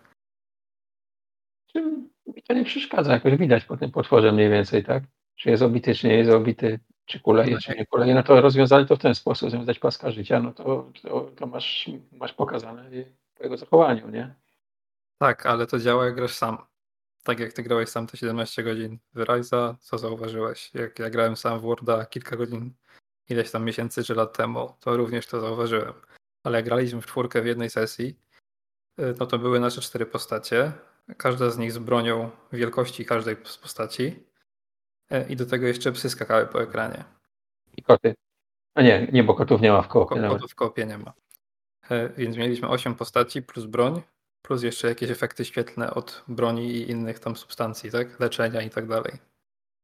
I także już pomijając sam fakt, że jedna osoba kancelowała atak drugiej, bo akurat stała obok i młotki obu uderzających się ze sobą spotkały, e, to zobaczenie tego, jaka akurat animacja była potwora, jak on stał w miejscu, czy on sapał, czy dyszał, czy był zmęczony, czy cokolwiek, no dla mnie to było bardzo nieczytelne. Mhm, ja, się, ja się z Tobą zgodzę. Wydaje mi się w ogóle, że to jest trochę też niespójne od strony design, designerskiej, bo e, no tutaj e, wydaje mi się, że e, założeniem gry jest to, żeby ona była bardziej koopowa, tak? W sensie, żeby łapać się tam ze znajomymi i sobie wspólnie polować na te potwory, natomiast to, że, to, że te potwory e, skalują się do ilości graczy, sprawia, że no, to, jest, to jest dosłownie tuczenie jednego, jednego, jednego z pierwszych potworów po, po, po pół godziny, powiedzmy. E, I faktycznie ja, ja również to odczułem w ten sposób, że, że ten brak, brak, powiedzmy, widocznego dla mnie progresu, gdzieś tam ubicia tego potwora, jego zdrowia czy cokolwiek, jest po prostu irytujący, bo ja nie wiem, czy, czy w tym momencie na przykład ten, ten potwór ma, nie wiem, odporność na bronie, które wzięliśmy, E, czy, czy tutaj trzeba kombinować, nie wiem, z jakimiś, e, z jakimiś e, nie wiem, elementalami na tego potwora, jakby nie, nie wiadomo tego I, i jakby ten moment, kiedy on pada, to nie jest dla mnie uczucie super satysfakcji, tylko to jest takie uff, w końcu już namachaliśmy się tyle, tyle te psy naskakały, że jakby tego potwora nie ma. I jakby lub, lub jest fajny, w sensie lub całej gry mi się podoba, natomiast jakby E, właśnie no, no sam ten gameplay mi, mi do końca nie siedzi. W sensie, no to jest takie. E, ta, ta niejasność jest zbędna w mojej ocenie. W sensie ona do niczego nie prowadzi, ona niczemu nie służy. Tak, nie przeszkadza, że nie ma tego paska życia. O, tak wam powiem. To nie jest dla mnie jakiś coś, co by mi zmieniało odbiór tej gry w jedną czy w drugą stronę. Tak. Jak jest słaby, no to pojawia się ta ikona, że jest, że jest bliski śmierci, tak? Ta niebieska taka czaszka, czy co to tam jest przy nim, nie? No, Okej, no pomysłu ale, ale też z perspektywy, wiesz, jakby, no bo na przykład ty, ty i Fuci już graliście, graliście w Worda, no ja, tam gdzieś mniej więcej się spodziewa, e, wiedziałem czego się spodziewać, e, więc, więc też jakoś tak super zaskoczony tym nie byłem, bo, bo wiedziałem jak, e, jak, jak specyficzna jest ta gra w, w, swoim, e, w swoim projekcie. E, Natomiast no powiedzmy, jak wchodzi w to świeży gracz, no to ja uważam, że to jest, że to jest bardzo, bardzo, bardzo niejasne. W sensie jakby skąd on ma wiedzieć. E, No oczywiście, jeżeli przeczyta, e, przeczyta te wszystkie, wszystkie pop-upujące tutoriale, no to być może, e, być może jak ma ze sobą kajecik, to, to wszystko spisał i wie. E, Natomiast no, no wydaje mi się, że wydaje mi się, że, że nie tędy droga, nie? W sensie jakby... No, Pod tym względem ta gra jest zjebana. Ja nie będę tego bronił, tak, że ona ma dobrze zaprojektowany początek i wstęp do nowych graczy i tak dalej, bo to, bo nie, no bo ja też byłem przytłoczony na początku, jak to odpaliłem, tak, i, i też nie wiedziałem o, o co chodzi tak naprawdę, nie? Mimo, że w tego Worda już grałem też, tak, ale więc, więc no to jest aspekt, który nie jest fajny, nie? Tego Mhm. nie, nie będę w ogóle bronił, nie? Jasne, jasne. No właśnie, ja, ja w sumie tw- twojej opinii koniec końców byłem naj, najbardziej ciekaw, bo e, my gdzieś tam, e, gdzieś tam w, ca w całym składzie pograliśmy może dwie, trzy sesje, natomiast no ty z grą zostałeś zdecydowanie najdłużej, więc jakby e, no ja, ja w sumie jestem ciekaw, co, co ciebie tak przyciągnęło, że, że tam poświęciłeś to tam 20 godzin czy, czy cokolwiek. Zaczęły napisy końcowe, nie? Które można tak powiedzieć, że jak widzisz napisy końcowe, to zaczynasz łapać o co chodzi w grze i w tych wszystkich jej e, rzeczach, które w niej są, nie? Masz jakieś takie Tutorial już... się kończy. Tak, kończy się tutorial w momencie, kiedy się, go- się pojawi, widzisz napisy końcowe po jakichś tam 20 godzinach, powiedzmy. Mhm. A powiedz Tak proszę, jak w, wygląda. ogóle, jak w ogóle wtedy wygląda lub w sensie, czy, czy ukończenie tej gry, w sensie oczywiście w cudzysłowie, e, e, jakby otwiera, otwiera nowe, nowe zlecenia na, na, na polowania, czy Nie, no, e, Tak, no to się, wiesz co, to generalnie to, to zakończenie to jest takie, kończysz jakąś tam tą, tą, tą fabułę niby, która tam jest, tak, która rozmawiasz z tymi, z tymi ludkami w tej wiosce, po której biegasz i oni ci dają jakieś tam te zlecenia i, i, i ci tłumaczą wszystko, nie, mniej więcej, tak, masz te misje, wiadomo, są skalowane gwiazdkami i tak naprawdę gra się kończy, kiedy w momencie, kiedy kończysz pierwszą pięć, pięciogwiazdkową misję, tak, tą singleplayerową. To jest, Mhm. tam nie będzie to jakiś spoiler, że zabijasz jakiegoś tam y, y, potwora, który zagraża wiosce, tak? Okej, I, dobra. I to jest wtedy koniec tak naprawdę. Te, te, teoretycznie to jest koniec, natomiast no to, to wiesz, no to nie masz odkrytych wszystkich broni, nie masz odkrytych wszystkich zbroi i to jest tak naprawdę, bo jesteś okej. na początku gry, no żeby tą grę skończyć, to tam trzeba kilkaset godzin natrzaskać, tak? Żeby zrobić w niej wszystko. No to to wybrzmiało jak taki arbitralny koniec, żeby, żeby koty mogły w spokoju tam gotować te zupki, a, a faktycznie, Tak. no, no jeżeli chodzi o, o, o długość gry, no to chyba koniec nie jest.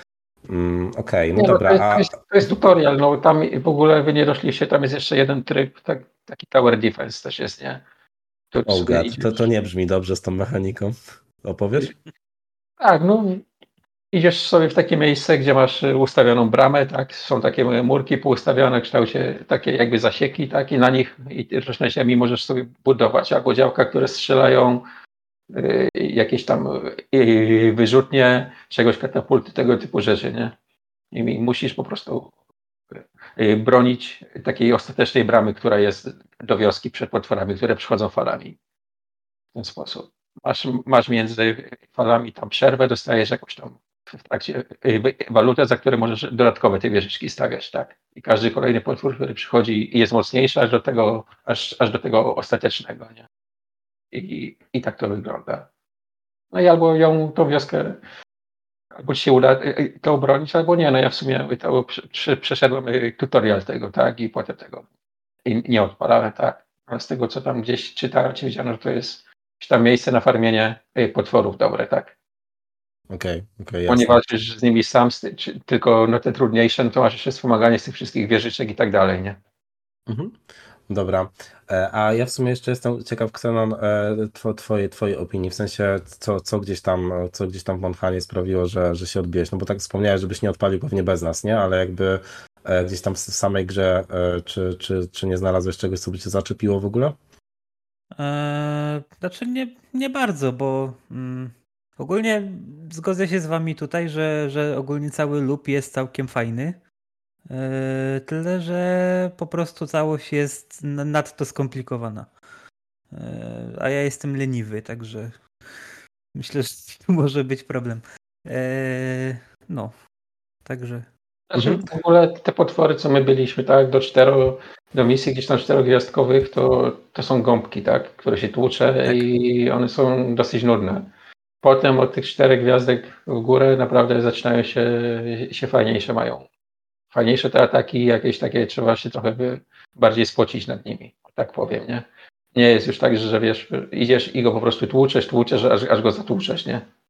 Mm, Okej, ale pocisz się w zakresie, nie wiem, zręczności w walce, czy, czy powiedzmy... Tak, no, trzeba, trzeba uważać na te ataki, trzeba Okej. ich unikać, tak? Musisz naprawdę patrzeć, co on robi, tak? W którym momencie do niego podchodzi, w którym momencie od niego y, y, uciekać, nie? I wiesz. To, Mhm. To też nie jest jakoś tam, tam super trudne, no ale już nie idziesz tak, że wiesz, że, że tylko stoisz przy nim i go walisz, tak?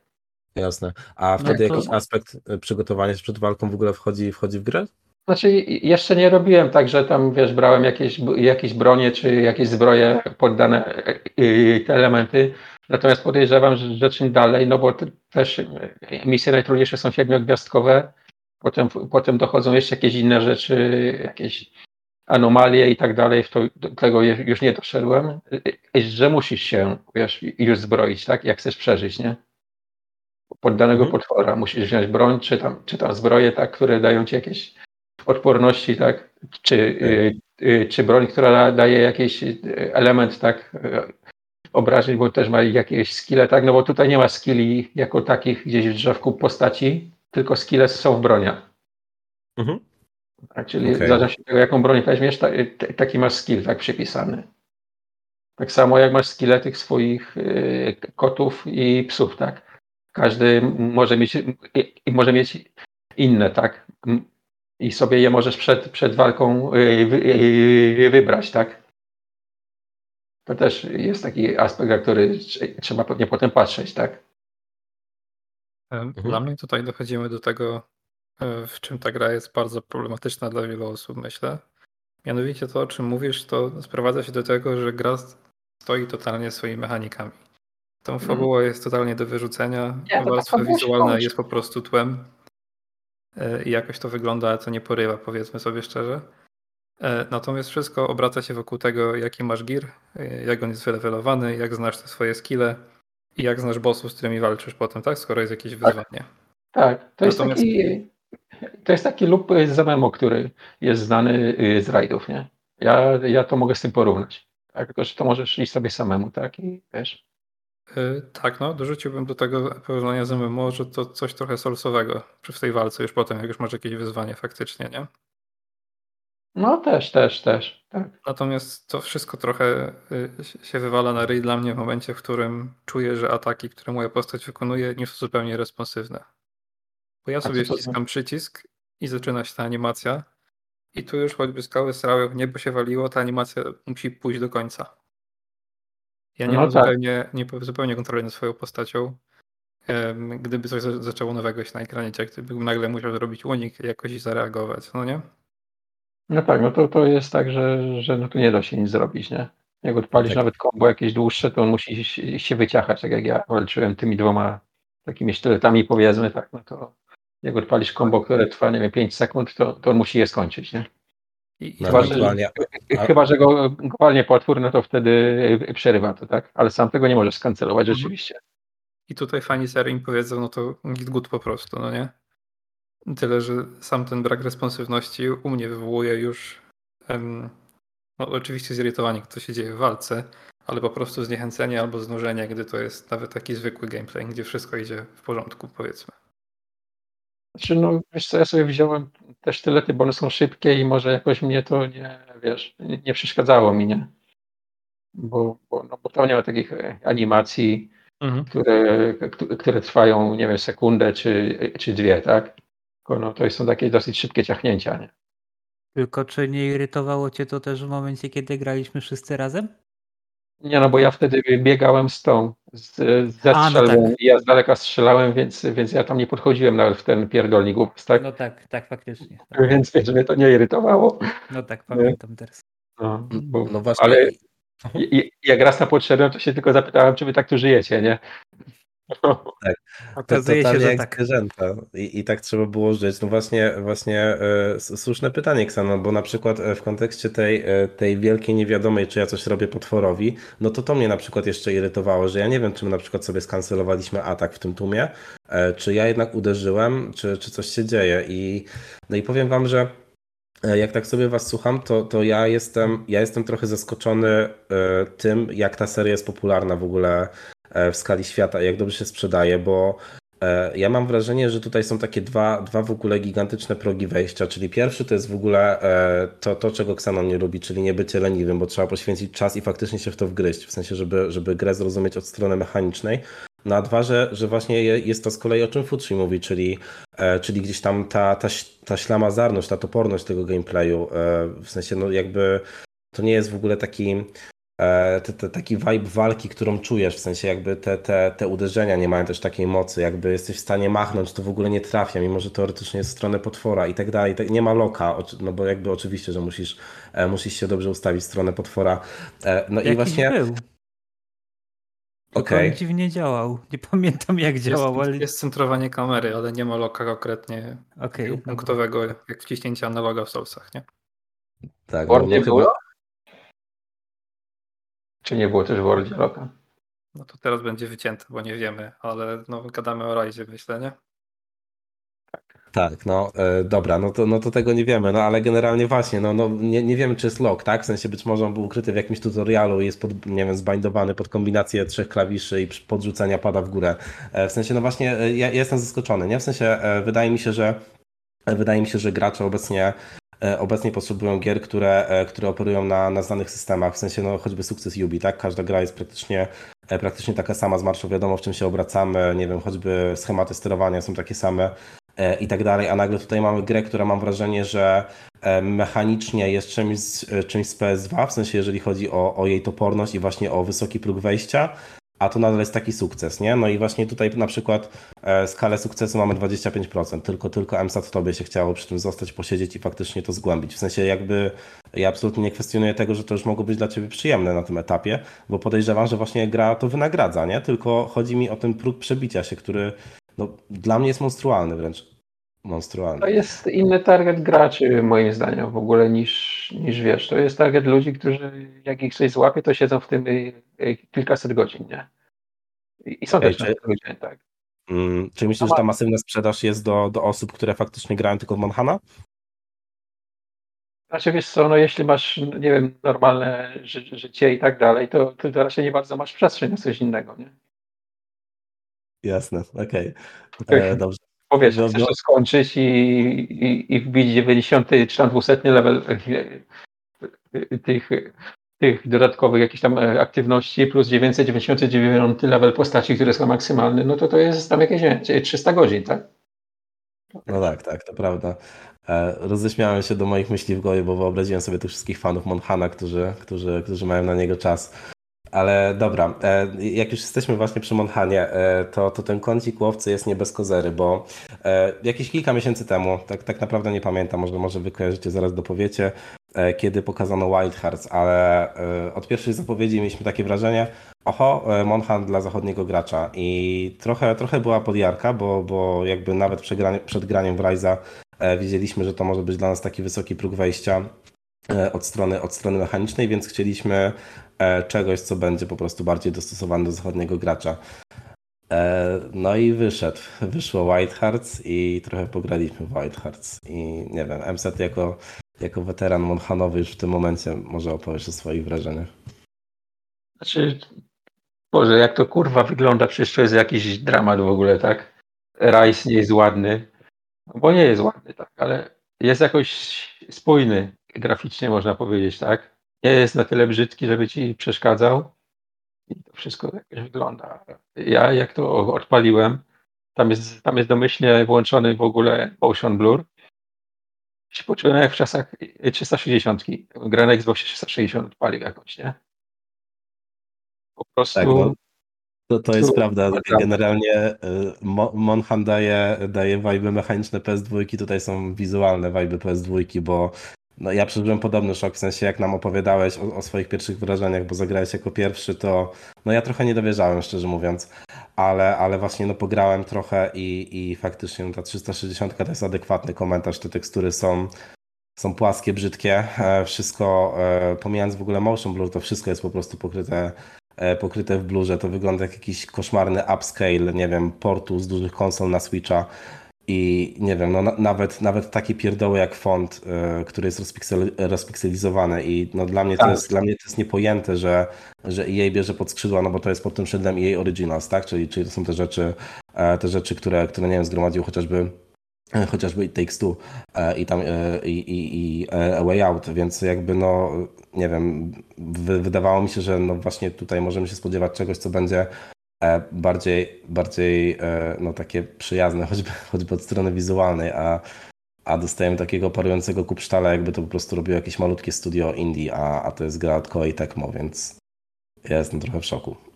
Jakieś duże studio jest to Koei Tecmo? Bo. E, wiesz co, to, to, są, to są ci ludzie od Dynasty Warriors, no i gdzieś tam jak, jak, jak robisz te wszystkie gry, E, które mają po kilka tysięcy przeciwników naraz na ekranie, no to oczywiście ta jakość wizualna nie jest super istotna, no ale myślałby, że jeżeli one są w stanie wyglądać jakkolwiek, no to jeżeli masz kilku przeciwników na ekranie, to tutaj będzie to wyglądało lepiej, ale, ale totalnie nie. I, i no nie wiem, w sensie trudno mi przeskoczyć tą warstwę wizualną, e, gdzieś tam na początku samym e, gracz jest, w takiej, jest na takiej arenie śnieżnej, na której walczy. E, z pierwszym przeciwnikiem.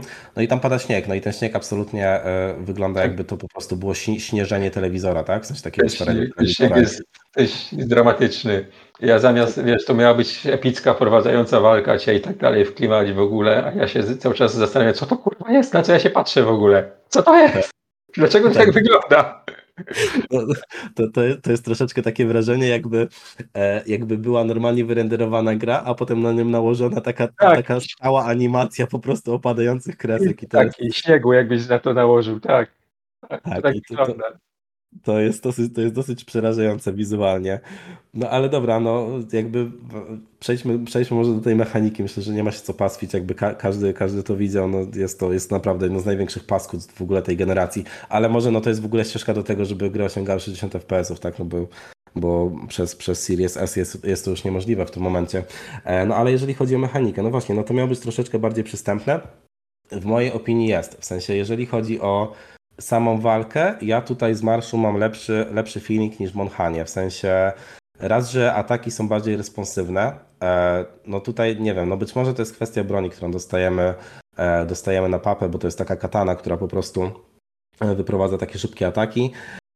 Ale no, jak dla mnie to jest takie bardziej, bardziej już takie slasherowe powiedzmy, powiedzmy uczucie i i też e, jakby ta walka jest trochę w stronę Monhana, tak? Czyli mamy loka w ogóle, mamy loka jest, i wiadomo pod jakim jest przyciskiem, to jest, to jest niesamowite, ale ten lok działa tylko na bossów, co jest istotne, więc ta walka z takimi małymi mobami jest taka jak w Monhanie. E, natomiast e, przez to, że, przez to, że ataki są tak responsywne, to ja jestem z tym ok. W sensie nie muszę nie muszę jakby już tak się irytować na to, że, że nie mogę się lokować na przeciwnikach, bo jestem bardzo, jestem w stanie, nie wiem, gdzieś tam skancelować ten ruch E, dodżem i, i gdzieś e, walczyć jakoś, e, jakoś inaczej, już, już atakować innego przeciwnika. Więc, więc no wydaje mi się, że dla mnie właśnie te, te, te, pierwsze wrażenia z samej walki, tak mówiąc już tylko i wyłącznie o walce, bo, bo jeżeli chodzi o gameplay mam, mam dużo zarzutów, ale, ale no właśnie ta walka dla mnie była lepsza. No i właśnie też, też jestem ciekaw, jakby, jak, jak wy to odczuliście. Czy dla mnie znowu jakoś to ciachanie było takie słabsze, nie czułem jakiej mocy w ogóle, jako takie ciachanie dla ciachania, ale ja mam tam problem generalnie największy to mam z kamerą, że ja tam kurwa nic nie widzę po prostu. Ta kamera jest w złej pozycji i ona jest za blisko postaci dla mnie. Jak ten potwór jest spory, to po prostu ja nie wiem, co ja robię w ogóle. Mhm. Tak, no właśnie e, to, to, moje pierwsze doświadczenie z kamerą było, było powalające, bo e, postać jest tak trochę, trochę na prawo w pierwszych ujęciach, kiedy mamy kontrolę nad, e, nad, nad, właśnie postacią natomiast absolutnie żaden przycisk nie jest w stanie tego, tego przesuwać. Moje pierwsze wrażenie było takie, mm, że to jest, wiecie, tak jak w grach TPP i przy celowaniu możemy sobie zmieniać ramię, tak? I wtedy faktycznie ta kamera sobie skacze prawo-lewo. Ale absolutnie nie. Ta kamera po prostu w pewnym momencie jest sobie trochę z prawej, trochę z lewej strony. Czasem utrzyma się w centrum i to nie jest tak, że na przykład otoczenie dyktuje pozycję kamery, tak? Czyli powiedzmy, e, ta kamera jest na tyle mądra, że wie, że nie wiem, mamy za sobą skały, więc żebyśmy nie patrzyli w środki tekstur, to ona sobie ustawi to w inny sposób. Nie, bo potem, potem jakby w ogniu walki ta kamera oczywiście głupieje i, i widzimy tekstury, które, e, które co prawda mają od razu zaaplikowane takie, wiecie, przenikanie, żeby było widać akcję, ale no tak czy siak to, to wygląda dosyć, dosyć niefortunnie, a, a przy tej oprawie graficznej no jakby tylko zwiększa uczucie, że, że, jest, że jest paskudnie. E, więc, więc no, jeżeli chodzi o tą kamerę, to też jakby koszmarne doświadczenie. No to prawda. A nie wiem, czy ktoś jeszcze grał oprócz nas, tak? E, ja grałem, ale przyznaję, że nie wytrzymałem więcej niż kilkanaście minut. Natomiast mogę powiedzieć na temat walki to, co mówił Mati, mianowicie, że to jest dużo bardziej responsywne. E, co do ciężaru bronić nie powiem, bo to tylko, tylko katany próbowałem. Oczywiście to jest na starcie. E, natomiast problemy techniczne i, no i bolączki wizualne są z tym związane. To jest nie do przyjęcia i dla mnie to skreśla w ogóle jakiekolwiek podejmowanie tytułu dalej. No ja nie wiem, czy wrócę, może jeszcze na chwilę. Ale ja, jeśli mam już w coś grać takiego, to już wolę w tego Monster Huntera na pewno. Tak, no, no tutaj absolutnie, absolutnie się tobie, tobie nie dziwię. E, też też chciałem, chciałem trochę poruszyć e, ten aspekt aspekt właśnie przystępności tego gameplayu, e, jeżeli chodzi właśnie już o takie, e, takie bardziej techniczne tematy, czyli to, co omawialiśmy przy Monhanie. E, no, wydaje, wydaje mi się, że no, pograłem, pograłem chwilę, ale, ale jest, to, jest to w miarę, w miarę przejrzyste, choćby z uwagi na to, że te menusy nie są tak przytłaczające. W sensie jakby ja rozumiem, co, co ta gra próbuje im przekazać. W sensie nie ma, nie ma jakichś dziwnych skrótów, nie ma, nie ma, nie wiem, informowania o tym, e, o tym co, co robi ta jedna broń, ale już ta inna, e, już ta inna tego, tego ci nie zrobi i, i, i no jakby w Monhanie nawet te ataki specjalne nie, nie były dla mnie do końca jasne, w sensie jak one działają. E, tutaj to się wydaje takie bardziej, bardziej straightforward, ale, ale no ogółem to takim dużym gimmickiem, gimmickiem tej gry, który też pokazywali na, na trailerach, były to takie elementy, które gdzieś tam sobie roboczo określiliśmy jako Fortnite'owe, tak? Czyli właśnie e, podczas walki budowanie, e, budowanie na żywo jakichś tam elementów.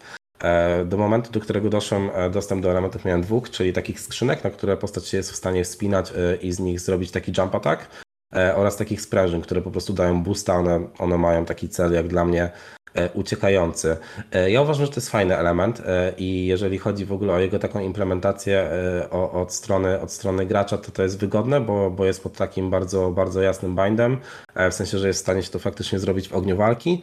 No i gra to strasznie premiuje. Właśnie przy, przy pierwszym bossie którego, którego gdzieś tam tukłem, no to, no to te ataki to jest, to jest jakby no kilkukrotnie większy damage niż powiedzmy standardowa E, standardowa walka z tym, z tym potworem, więc, więc no to jest taki ciekawy, ciekawy aspekt, ale no w moim odczuciu nie na tyle rewolucyjny, żeby gdzieś tam e, przyciągał, przyciągał powiedzmy samym tym e, osoby, które już powiedzmy siedzą w Manhanie, tak jak, tak jak MSAT, a, a tutaj by jeszcze miały włożyć tyle, tyle wysiłków w poznanie gry i, i też no, po prostu granie w nią, tak?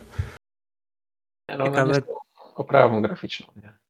Mhm. Xenon? No właśnie miałem powiedzieć, że ciekawe, czy, czy zainwestują jeszcze jakieś środki i czas w to, żeby to doprowadzić do, do stanu używalności, jeśli o technikalia chodzi. I też tak. nie mówimy tu tylko o samej oprawie graficznej, bo na Reddicie jest sporo różnych komentarzy na temat tego, jak gra chodzi na PC. E, łącznie z postem, który mówi o tym, że e, ilość klatek na sekundę definiuje prędkość poruszania się postaci. O Jezu. Um, okay. What year is it? czy, tak nastawionej na mechaniki, no to nie ma, nie ma racji bytu absolutnie. Nie? No to dobra, to jest... Okej, okay, czyli tutaj pewnie są w stanie się wydarzyć w ogóle takie e, FPS-owe exploity jak tam w którychś Dark Soulsach, nie? Zdaje się, że było, można było atakować mm -hmm. z jakąś tam e, zwiększoną prędkością. Okej, okay, no to o, o, tym, o tym nie wiedziałem, to jest w ogóle paranoja. E, co, co jeszcze chciałem powiedzieć? No, wydaje mi się, że wydaje mi się, że to jest taki start, że, że raczej już nie ma czego zbierać, w sensie to jest dzień, a jakby wokół, wokół tej gry nie dzieje się nic dobrego, raczej są, raczej są śmieszki e, i, i no gdzieś tam e, oczekiwaliśmy czegoś bardziej przystępnego. Aha, no właśnie, a propos tej przystępności jeszcze chciałem dodać, że, że tam owszem jest to bardzo jasne, ale mechaniczne skomplikowanie tej gry, jeżeli chodzi o takie, o takie zniuansowanie mechanik, tam nie wiem, i tak dalej, i tak dalej, e, jest na bardzo podobnym poziomie jak Monhanie, więc, więc to też jakby jest taka gra, przy której trzeba przysiąść. To nie jest, to nie jest takie, takie super, super właśnie przystosowane do, powiedzmy zachodniego gracza, że mamy jakieś tam, nie wiem, trzy menusy, wybierasz potwora, idziesz go tłuc po prostu, a, a potem masz klasyczne drzewko, drzewko umiejętności dla, dla swojej wybranej broni, więc E, więc no, wydaje mi się, że wydaje mi się, że trochę flop. Ja, ja szczerze mówiąc nie, nie, myślę, że nie, nie wrócę nawet skończyć tego jej playowego triala do końca, bo, bo nie mam po prostu na to ochoty. E, jest to, jest to gra po prostu paskudna i, i samo obcowanie z tym nie jest przyjemne. Jeśli chodzi, przypomnij jeszcze powiedzmy, że to jest full price, nie? Kosztuje tak, normalnie 350 czy tam 360 zł, w zależności od tego, gdzie i na co, nie? To jest dla mnie w ogóle jakiś absurd. E, tak, to, to jest absurd właśnie, jak zapowiedzieli tę te, te grę, e, z którą właśnie no skądinąd po pierwszych trailerach się zajaraliśmy, bo, bo pokazywali tam właśnie arenową grę z wykorzystaniem tych Fortnite'owych elementów, e, no to, to jakby od razu pierwsza myśl była taka, ok, no to daj, dajcie Game Passa, nie? W sensie, jeżeli chcecie za, za, zachęcić ludzi do kołopowego grania, no to nie oczekujcie, że wyłożą, wyłożą tego full price'a na zupełnie nową markę. W sensie, no wydaje mi się, że, że gdzieś tam już było kilka tych przykładów, które pokazały, że że wrzucanie kołpów do Game Passu to jest bardzo dobry ruch, bo na przykład tam Rainbow Six Siege Extraction, w które, w które gdzieś tam graliśmy w trójkę, też sobie tak zadebiutowało e, i wydaje mi się, że, że jeżeli by tak nie zadebiutowało, to by kompletnie przeszło bez echa. Mm, więc, więc no tutaj, tutaj jest totalnie przestrzelone, przestrzelone, wydaje mi się, wszystko dookoła tej gry i, i gdzieś tam w starciu, e, w starciu z kultowością, jaka otacza Monhana, prawdziwego Monhana, to, to w ogóle nie ma, nie ma jakichkolwiek szans. Okej. Okay. Dobrze. E, recenzji jeszcze nie ma, nie? Jakiś taki widzę na Metacriticu, jeszcze jeden dzień, dwie godziny. Okay. Nie, bo no. na razie jest tylko w formie tego wczesnego dostępu, tak jak mówiliście. No a te recenzje będą pewnie podobne jak i ostatnie gry. Eee... Koei Tecmo, tak? Bo to było Dynasty Wars 9, nic, nic po tym chyba nie wydali. Mhm. A, a to pamiętam, że miało mocno średnie recenzje. Tak, no oni, oni tam jeszcze zawsze mają współpracę z Nintendo przy tych ichniejszych Warriorsach, nie? I tam e, z, z Atlusem też przy Personie pracowali e, przy, tych, przy tych właśnie adaptacjach tych marek do tego formatu e, Muso. Muso? Chyba Muso. E, dobra, e, no to w takim razie w takim razie myślę, że już tutaj nie ma nic więcej do dodania. E, następną grą, o której byśmy chcieli pogadać jest, jest Hi-Fi Rush. E, to jest taki surprise release, który się wydarzył podczas Xbox Developer Direct, e, które sobie wspólnie oglądaliśmy. E, no, niespodzianka była taka, że, że trochę już o niej było wiadomo. Oczywiście coś zlikowało. Były informacje o tym, jaki będzie rating tej gry. Dla mnie to były trochę, trochę niefajne wieści, bo to jest gra od Tango, czyli, czyli twórców stojących za Evil Within, czy, czy też Ghostwire Tokyo, więc takie mocno japońskie, horrorowe te tematy, a tutaj nagle coś takiego, coś takiego dla E, dla graczy 12, więc nie, nie do końca było wiadomo, czego się spodziewać. Mm, no i nagle pojawiło się e, na, na zwieńczenie, na zwieńczenie tego, tego pierwszego Developer Directu od, od Xboxa. E, no i jakie mieliście wrażenia pierwsze? Nareszcie padnie Xbox. To było pierwsze wrażenie, że w końcu to była fajna gra, która, która ona jest seksem, nie? Y, ona jest PC Xbox tylko. Mhm. Żebym tu nie walnął. Tak. tak. Eee, to było, no tak jak mówisz, zaskoczenie, eee, bo mm, znaczy nawet, nawet pamiętam, bo my oglądaliśmy tę konferencję razem wszyscy. Eee, mhm. No i ja tak z Matim byliśmy dość, dość zajawieni, reszta była troszkę bardziej sceptyczna. Zaskoczeniem dużym było to, że pan na końcu prezentacji powiedział, że macie pod fotelem, nie? Ściągajcie sobie z Game Passa. Tak, tak. To, to, to. Tak, to było bardzo fajne, bardzo fajne było. E, e, ogólnie cała gra jest super, bo, bo, bo to jest taki troszkę powieść świeżości. To jest, e, to jest połączenie gry rytmicznej z, z takim, nie, nie wiem dokładnie jakby to ująć. Wydaje mi się, że tutaj to, dobrym, dobrym porównaniem będzie Devil May Cry, w sensie to ta gra tak, oddaje, tak, tak, tak oddaje jego tak. vibe w wielu miejscach, tak. e, łącznie z tym, na co widziałem wiele narzekań, czyli, czyli mechaniki skakania, które jest dosłownie jeden do jeden, w sensie ten taki punkt zawieszenia e, przed double jumpem jest ide, e, idealnie taki sam jak w DMC, e, więc faktycznie, faktycznie wydaje mi się, że wydaje mi się, że to jest taki, e, taki, taki dobry punkt odniesienia dla tej gry i gdzieś tam inspiracja stojąca za nią. Tak, zgadzam się. Tak jak teraz pomyślę, to się zgadzam zdecydowanie. Mhm. Eee, to kontynuuj. Jasne, e, tak, tak. No właśnie, e, właśnie jeżeli chodzi o to, no to e, też stru strukturalnie to bardzo mocno widać, no bo, e, bo mamy tutaj takie areny, które, które gdzieś tam podczas walki e, mają ten rating o, od, od E do, e do S, czyli, czyli właśnie takie klasyczne ocenianie jak właśnie w japońskich slasherach, e, takich właśnie jak DMC czy, czy, nie wiem, czy Ninja Gaiden i generalnie to e, jakby strukturalnie E, ta gra e, jakby jednocześnie to jest jej największe błogosławieństwo i mam wrażenie przekleństwo, e, bo to, to działa tak, że oczywiście mamy, mamy te areny, na których sobie walczymy, a potem są takie sekcje platformowe slash eksploracyjne. No i o ile na przykład gdzieś tam mi się to bardzo spodobało, to tobie Xenon zdaje się też, tak na przykład Futsi jakby z marszu został odbity przez to. Mm, tak, ale ja już na samym pokazie mówiłem, że to prawdopodobnie dla mnie będzie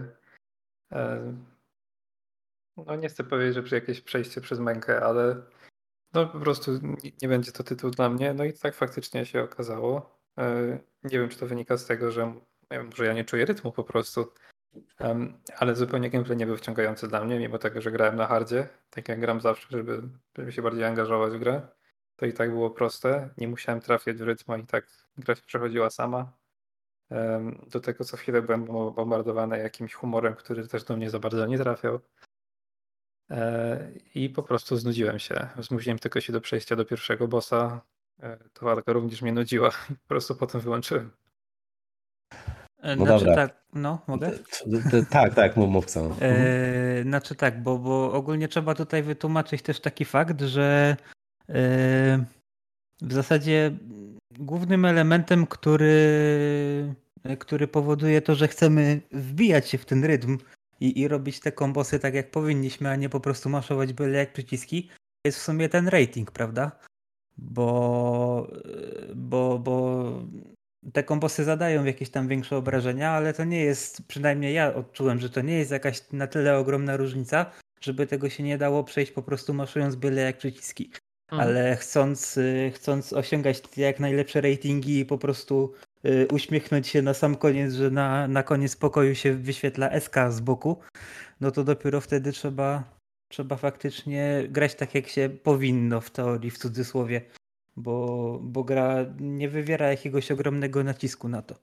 Znaczy, ja powiem tak, ja byłem sceptyczny, bo ja nie jestem dobry w gry rytmiczne, tak? Więc no, jak zobaczyłem, że gra rytmiczna, to odpadam. Natomiast grało mi się w to bardzo dobrze. Może dlatego, że, że niekoniecznie tam trzeba perfekcyjnie w to trafiać, a żeby się czuć, że jednak trafiasz i że, i że bijesz te roboty w tym rytmie, tak? A to jest fajne. Fajnie, jak ten cały świat pulsuje i, i ten bit sobie w tle leci i ty sobie wciskasz te guziczki, to jest dla mnie mega takie re relaksujące i fajne uczucie, satysfakcjonujące jest. Mhm. Tak, ja mam wrażenie, że w ogóle e, to, to co Pucci gdzieś tam odbiera jako wadę, e, w mojej ocenie jest mega zaletą, bo już podczas samego pokazu gadaliśmy sobie o tym, że wiecie, jakby pierwsze pytanie w głowie, ok, jak bardzo będzie wymagane to poczucie rytmu, nie? W sensie, jak oni chcą to ograć, żeby to nie było frustrujące, że nie jesteś w stanie trafiać każdym atakiem powiedzmy w ten bit. E, no i jakby raz, że, że właśnie tak jak mówicie, to w ogóle nie jest penalizowane, w sensie jak już to jest nagradzane i gdzieś tam, e, tak jak sam wspomniałeś, ambicją dobijania do eski, a dwa, że po prostu też, też właśnie to, o czym Emsat mówisz, jakby wszystko, wszystko w tej grze pulsuje tym rytmem i to jest zrobione niesamowicie w mojej ocenie, w sensie jest zrobione na tyle różnych sposobów, że w pewnym momencie jakby ja przynajmniej, ja przynajmniej miałem takie doświadczenie, że na początku, e, na początku nie szło mi to aż tak dobrze, natomiast gdzieś tam po prostu e, nawet nie, nie, y, będąc skupionym na samej walce, oczywiście gdzieś tam, wiecie, patrząc na, na ulokowanie przeciwników i tak dalej, po prostu już kątem oka zacząłem czuć ten rytm. E, oczywiście po, poza, samą, poza samą muzyką, tak? Czyli jakby wizualnie jest to tak super zrealizowane.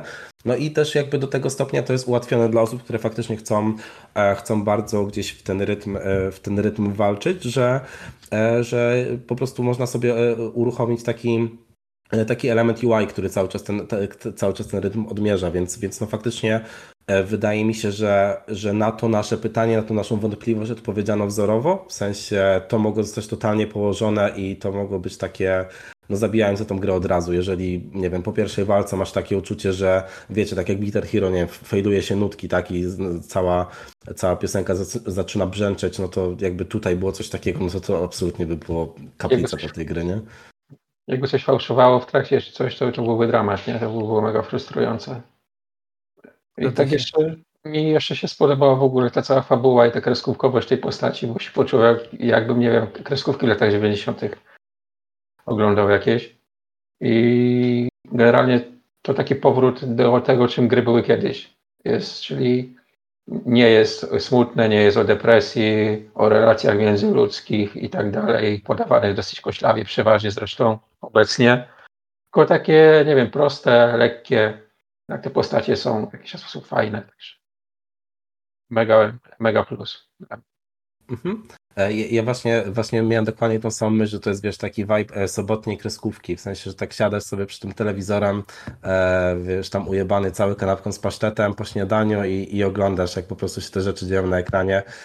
No nie wiem, po prostu bardzo, bardzo fajny film mi to dało i jeżeli właśnie chodzi o, o kreację tego świata, czy tam fabułę, bo faktycznie jest nieskomplikowane, jest po prostu przyjemna, w sensie to, to właśnie da, i cała ta gra mi daje vibe takiego dobrego PS2, tak, czyli właśnie tej takiej tych takich gier, gdzie to rozgrywka stanowi główną oś i nie musi być w ogóle takiego przesadnego skomplikowania, czy to od strony gameplayowej, czy czy właśnie fabularnej. Tak, tak. E, I, i właśnie jeszcze, jeszcze jeżeli chodzi o tą fabułę, e, no to właśnie mi się strasznie spodobało, że tam jest trochę taki styl e, humoru z Guardiansów.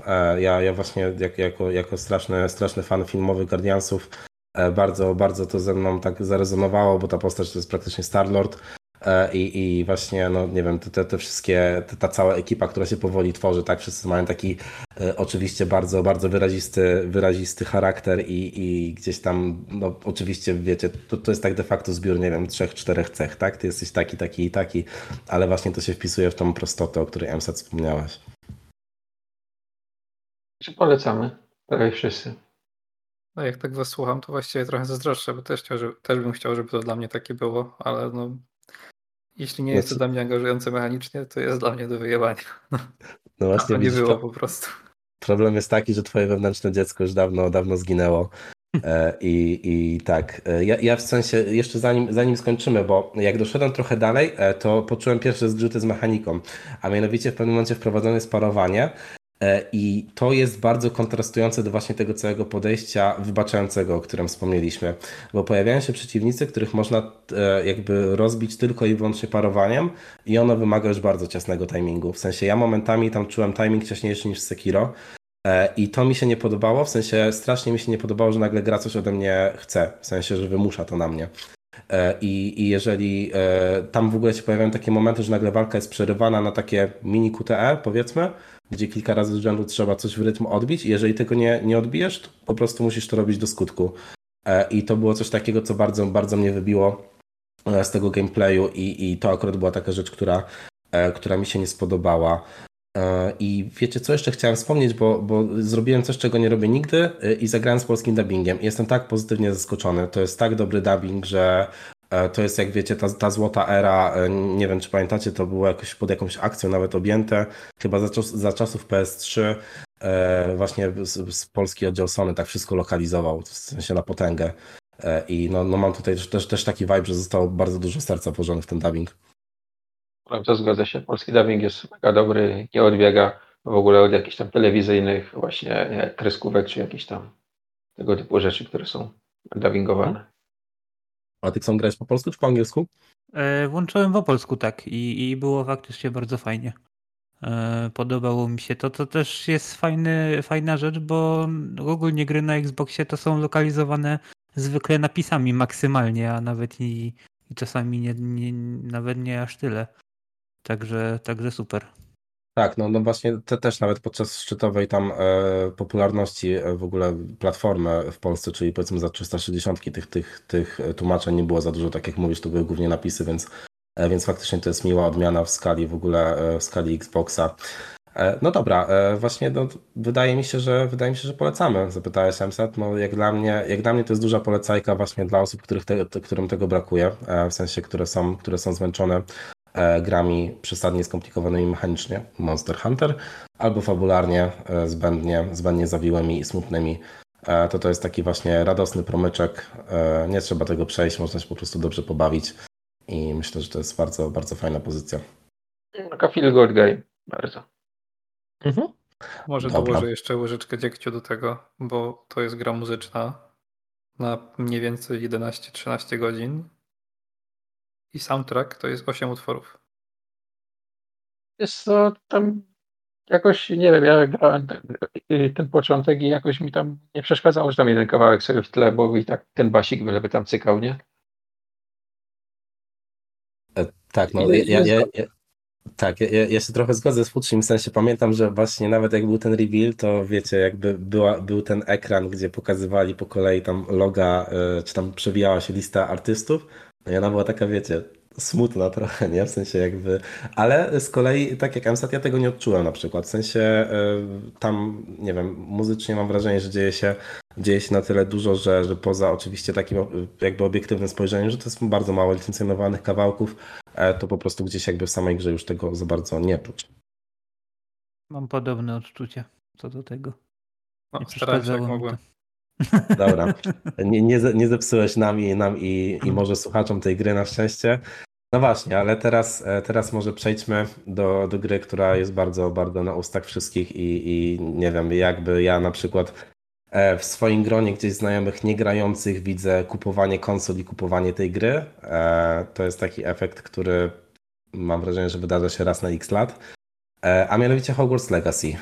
Kto z Was grał? Kto z Was chce powiedzieć rzeczy?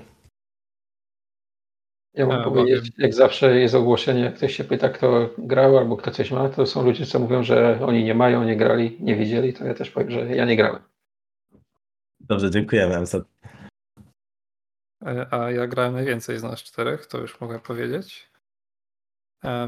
Bo tak jak e, według How Long to Beat gra zajmuje około 24-30 godzin, e, tak ja mam na liczniku 21 godzin i końca to ja jeszcze nie widzę. Więc mogę powiedzieć chyba dość sporo właściwie, Mhm, jasne. ale może, może ja powiem co się dzieje na początku i swoje pierwsze przemyślenia i jak macie jakieś pytania to wtedy. Może Ja wtedy. mam, ja mam pytanie. Znaczy, Ja, ja też myślę, że to będzie w ogóle przestrzeń, żebym ja się jakkolwiek wypowiedział, bo mam bardzo mało tej gry za sobą, a potem, potem chętnie ci oddam głos. No dobra, dawaj. E, Aha, okej, w sensie jasne, myślałem, że zacząć, ale dobra, e, to, to ogółem to byłem ciekaw tej gry. E, jeżeli chodzi o takie rzeczy przed, przed, przedpremierowe, to, e, to tak trochę się bujałem e, z lewa na prawo, w sensie raz mi się ta gra podobała, a im bliżej premiery, tym wyglądało to wszystko gorzej, już byłem taki bardzo zniechęcony, no ale gdzieś tam, e, gdzieś tam z Futrzim e, nabyliśmy grę drogą zakupu. E, I, I właśnie no, no wczoraj miałem tak naprawdę okazję, okazję w końcu w nią pograć. E, No i jeżeli chodzi o ten opening, to e, jest, jest specyficzny dla mnie, e, w sensie zaczyna się takim tąpnięciem, które potem bardzo szybko spada, jakby wytraca tempo i, i mam wrażenie, że, że to jest bardzo, bardzo dziwnie, bardzo dziwnie zrobione. Też jakby te pierwsze wrażenia wizualne były niezbyt, niezbyt korzystne jakby w, w moich oczach, bo mam wrażenie, że, że na przykład, nie wiem, modele tej głównej postaci, czyli oczywiście to, co sobie tam stworzymy w kreatorze, e, który jakby mam wrażenie, że wyprowadza bardzo, bardzo podobne postaci, w sensie nie wiem, coś jest, coś jest takiego w ich twarzach, e, że, że to tak e, wygląda. To, to mam wrażenie, że właśnie te, te modele są, są no nie, za, nie za fajne, nie wiem, otoczenie też jest takie trochę, trochę mydlane. Tutaj właśnie jak sobie gadaliśmy, gadaliśmy wcześniej z Foodshim, no to to być może wynika z tego, że ja po prostu grałem na tym e, HFR, czyli, czyli tym wyższym performanceie. E, Być może, być może tutaj zmiana, zmiana trybu, trybu grafiki e, by zmieniła to odczucie w, moj, w, mojej, e, w mojej perspektywie. Natomiast no myślę, że na przykład tych odczuć, odczuć nie zmieni to, że sam Hogwart e, sprawia wrażenie mało żyjącego, dla mnie przynajmniej, w sensie e, zarówno jeżeli chodzi o jego skalę, która gdzieś tam zawsze, zawsze w tych, w tych jakby no, wizualnych przedstawieniach jest taka e, imponująca, no i gdzieś tam to ona robi tą robotę, a tutaj, nie wiem, pierwsza wizyta w wielkiej, wielkiej sali jest taka, że masz wrażenie jakby to był jakiś ośrodek zamiejscowy popularnej uczelni e, i, i no, nie wiem, to tak do końca, do końca mnie nie kupuje. E, Natomiast no, gdzieś tam pomimo tych negatywnych wrażeń, to, e, to gra bardzo, bardzo emanuje tym klimatem potterowym. E, Ja jak gdzieś tam do pewnego punktu swojego życia bardzo, bardzo w tym świecie siedziałem, więc siłą rzeczy ta nostalgia jest dla mnie silna, więc podejrzewam, że to mnie głównie tutaj, tutaj przyciąga. Natomiast, natomiast no, na ten moment moje uczucia są takie, są takie mieszane. Um, tak, i moje też są mieszane. Natomiast tak, pierwsze co powiem, to jeśli ktoś jest fanem uniwersum, to nie ma opcji, żeby ta gra mu się nie spodobała. Em, Ale jest, jest fanem książek czy fanem filmów? Bo to dwie różne rzeczy, nie? Albo tego, albo tego. No, bo filmy są słabe, więc wiesz. No. E, No jeśli masz wymagania wobec filmów, żeby tam się pojawiały jakieś bardzo rozwinięte wątki fabularne czy głębio, no to faktycznie są płytkie, są dość, no są po prostu łopatologicznie napisane filmy rodzinne, akcji przygodowe, tak? Tak możemy je... Słabe adaptacje, tak można je określić. Je- Jeszcze raz? Słabe adaptacje. Słabe adaptacje. No okej, to niech będą to słabe adaptacje. E, Natomiast są bardzo klimatyczne i tego im nie odmówisz. A, E, W każdym razie no, gra również jest bardzo klimatyczna i ten klimat emanuje e, zewsząd, gdzie się, gdzie się w tym świecie nie udasz. E, Natomiast e, no, jeszcze dodam, że jest bardzo duża. E, To nie jest tylko Hogwart, to jest Hogwart i okolice. I to jest kilka, czy może kilkanaście nawet wiosek dookoła. Malutkich, ale jednak. E, Do tego różne jaskinie i, i tak dalej, i tak dalej. E, Ale mimo tego, że jest tak, tak rozległy ten świat i tak duży, to gra jest bardzo płytka. E, W takim sensie, że jeśli cokolwiek jest tam do rozwinięcia, to jest do rozwinięcia na jeden bądź dwa sposoby i to tyle. Więcej, więcej z tego nie wyciągniesz, tak?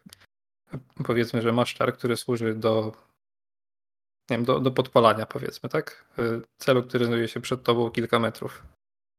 I jest całe drzewko rozwoju. I jedyne w tym drzewku, co dotyczy tego czaru, jest możliwość zwiększenia jego obszaru działania. I tak mniej więcej można streścić jakikolwiek rozwój czegokolwiek w Hogwarts Legacy. Ale może od początku, e, bo Mati narzekał na intro, e, że ono jest dość dynamiczne, a potem jest taki spadek. E, I z tym się właściwie zgadzam.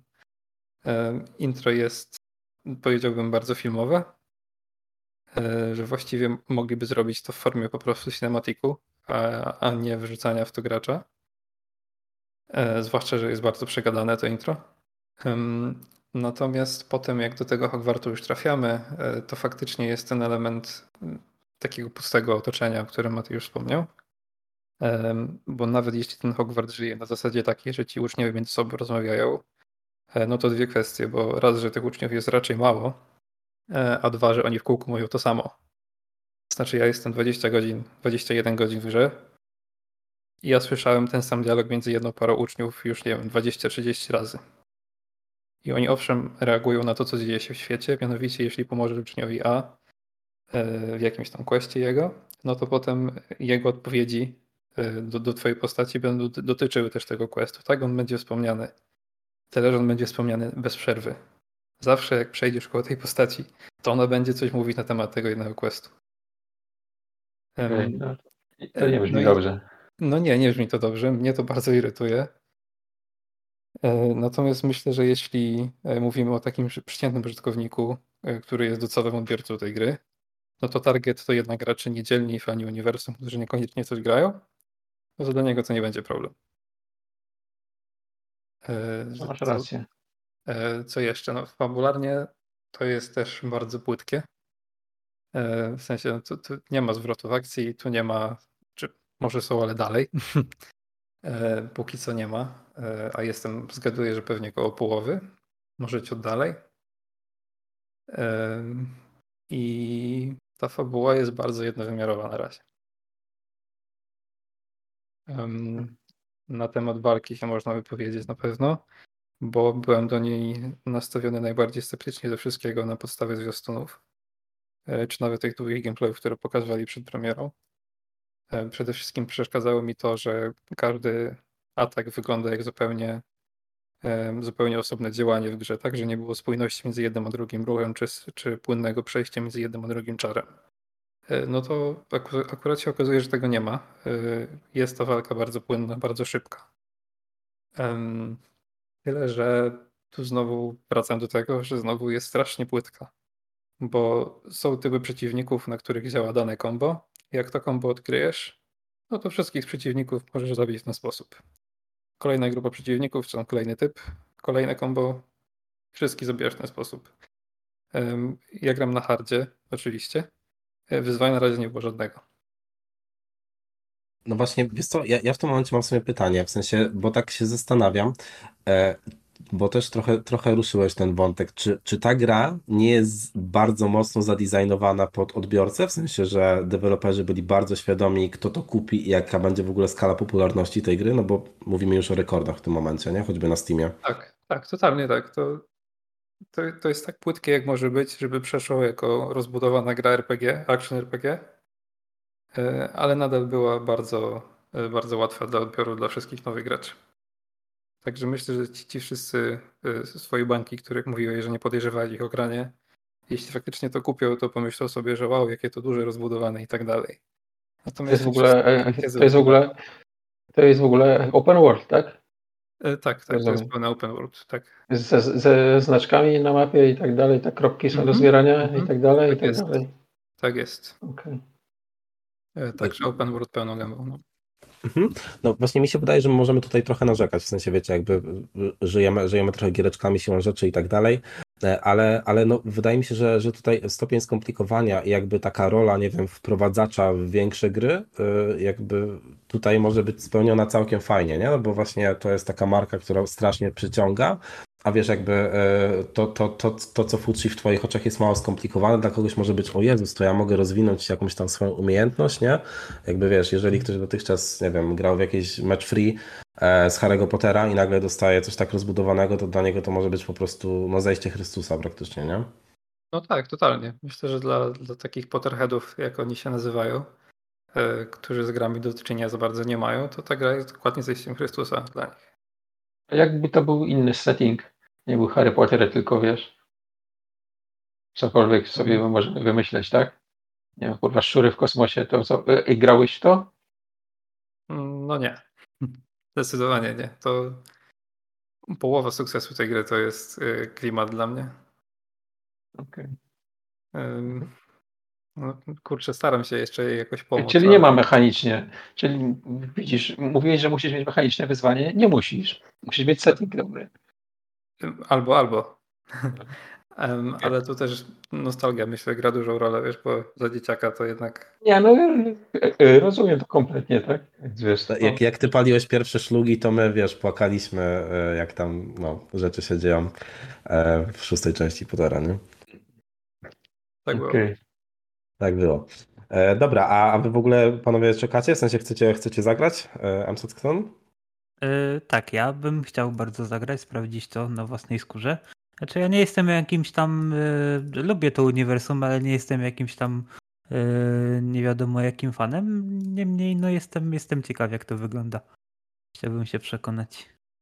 Znaczy, też to kupię, ale nie za full price, poczekam na jakąś promocję albo, albo gdzieś wpadnie w jakiś abonament w końcu, nie? Mhm. To zależy. No, bo... chyba. Znaczy, wiesz co, to, to zależy, nie? Bo to zależy, czy ona dalej się będzie tak sprzedawać, jak się sprzedaje, no bo może być tak, że teraz jest pik, a potem sprzedaż spadnie, bo kto miał kupić, to ją kupił, nie? Wtedy też wydawca może podjąć decyzję, że okej, okay, no to może pora w jakiś e, abonament komuś dać, nie? Teoretycznie. Tak. I ja, ja myślę, że tutaj może być jeszcze taka druga fala, która faktycznie wypchnie grę do jakichś Game Passów i tak dalej. W sensie gry Warnera ogólnie się pojawiają, nie? Choćby Mortale i tak dalej, ale jest potencjał po prostu na, na DLC, e, które, które gdzieś tam da drugie życie i po prostu wrzucamy podstawkę graczom i płaccie nam za DLC. E, tutaj chciałem wspomnieć o, o, o jednej zabawnej rzeczy, która się dzieje na początku, bo E, no tutaj wielką, wielką, e, wielką sprawą wokół całej gry jest to, że nie ma Quidditcha. E, dużo, dużo osób na to, na to czekało.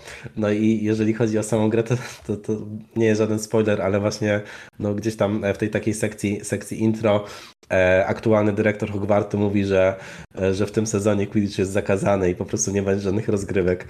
Więc to jest po prostu taki bardzo, bardzo śmieszny wytrych dla mnie na, na niezrobienie całej tej mechaniki. Ale... Tak, Mhm. I to na, Ciężko bank to DLC, to na bank to DLC będzie, bo nawet kilka pobocznych postaci, które ze sobą zupełnie powiązane nie są, o tym same wspomina, że bez żadnego promptu, tylko nagle same rzucają temat, nie?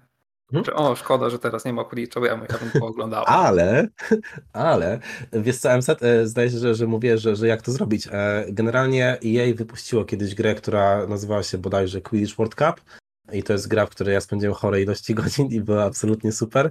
W sensie dzisiaj, dzisiaj myślę, że się, dzi- dzisiaj myślę, że się już nie utrzymuje. Natomiast to, to był gdzieś tam, wiesz, taki arcade'owy gameplay bardziej, e, szybciutka, szybciutka rozgrywka e, i, i jakby no byli w stanie to zrobić, więc podejrzewam, że że wykorzystując to jako bazę, oczywiście d- przystosowaną do, do dzisiejszych standardów, są, są w stanie to ogarnąć, nie? Nawet nie no, a propos DLC, patrząc na sprzedaż, to będzie i to nie jedno, nie? No. Pewno. Tak, no jakby właśnie wiesz, to tak jak, tak jak Fucci wspomniał, to nie jest sam Hogwart, nie? W sensie jakby jesteś w stanie e, jesteś w stanie poprowadzić tyle historii, choćby w tych wszystkich e, okolicznych, okolicznych miejscach, nie wiem, jak tam zakazany las, Hogsmeade i tak dalej, że, że no myślę, że to jest potencjał gigantyczny. E, Możesz no, dodać, do, dodać nowe te uniwersytety, które były tylko wspomniane, nie? Tam ten we Francji, czy gdzieś tam w Rumunii, czy gdzie był ten, ten, ten drugi, tak. To też masz potencjał. W samej grze już dość wcześnie, fabularnie, tutaj spoiler może dla niektórych, jest wspomniany, jest wspomniana inna szkoła magiczna, y, której nazwy teraz nie powiem, ale na pewno to jest w Afryce. To widzisz. Więc Tak, to też jest faktycznie. To no. ciekawe bardzo. A Tak, nie, tak. możesz, możesz wymyślać swoje rzeczy, nie jesteś związany już tym, co wymyśliła pani, pani Rowling, tak? No właśnie, to, to, to jest coś, co na przykład mi się nigdzie nie przewinęło. Nie wiem, czy Fuci, ty, ty, ty, miałeś, ty miałeś do czynienia z nazwą, nazwą tej szkoły właśnie, właśnie w Ugandzie, zdaje się, tak? Uganda chyba. Hmm, musiałbym w sumie. Kurczę, ja jej nie kojarzyłem przed, przed grą, może tak. Mhm. No dla, dla mnie osobiście też to było zaskoczenie w tej interakcji. E, No ale dobra, myślę, myślę, że, myślę, że tutaj wiele więcej nie możemy powiedzieć. E, W sensie mam wrażenie, że nasz głos w kwestii tego, czy, czy ta gra jest fajna i czy ją polecamy, absolutnie nie jest istotny. W sensie to jest taka gra, która się po prostu sprzedaje.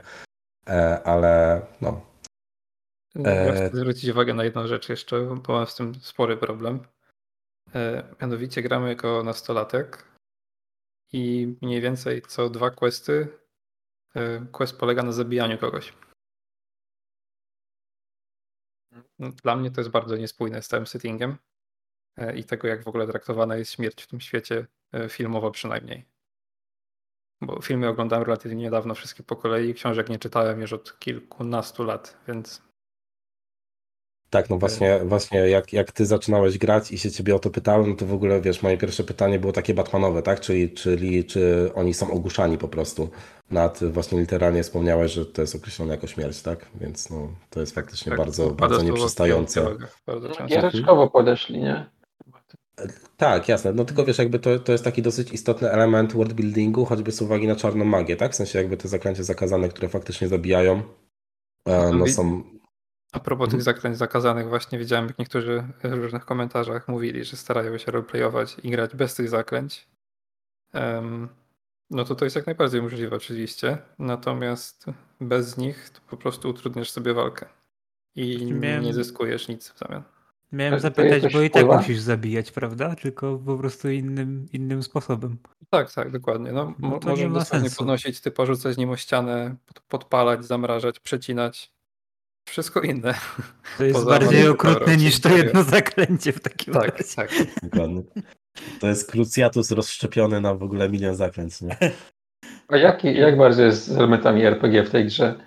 Czy nie wiem, to co robisz ma jak- jakiekolwiek znaczenie, przełożenie na świat? Przełożenie ma takie, że ci to wypomni w dialogu kolejnym kilkanaście razy. No tak, no ale, ale oprócz tego, co przechodzisz dalej normalnie i, i masz to samo, czy, czy są jakieś rozwidlenia, czy coś, cokolwiek ma to jakiś, jakiś głębszy sens? Inne zakończenie?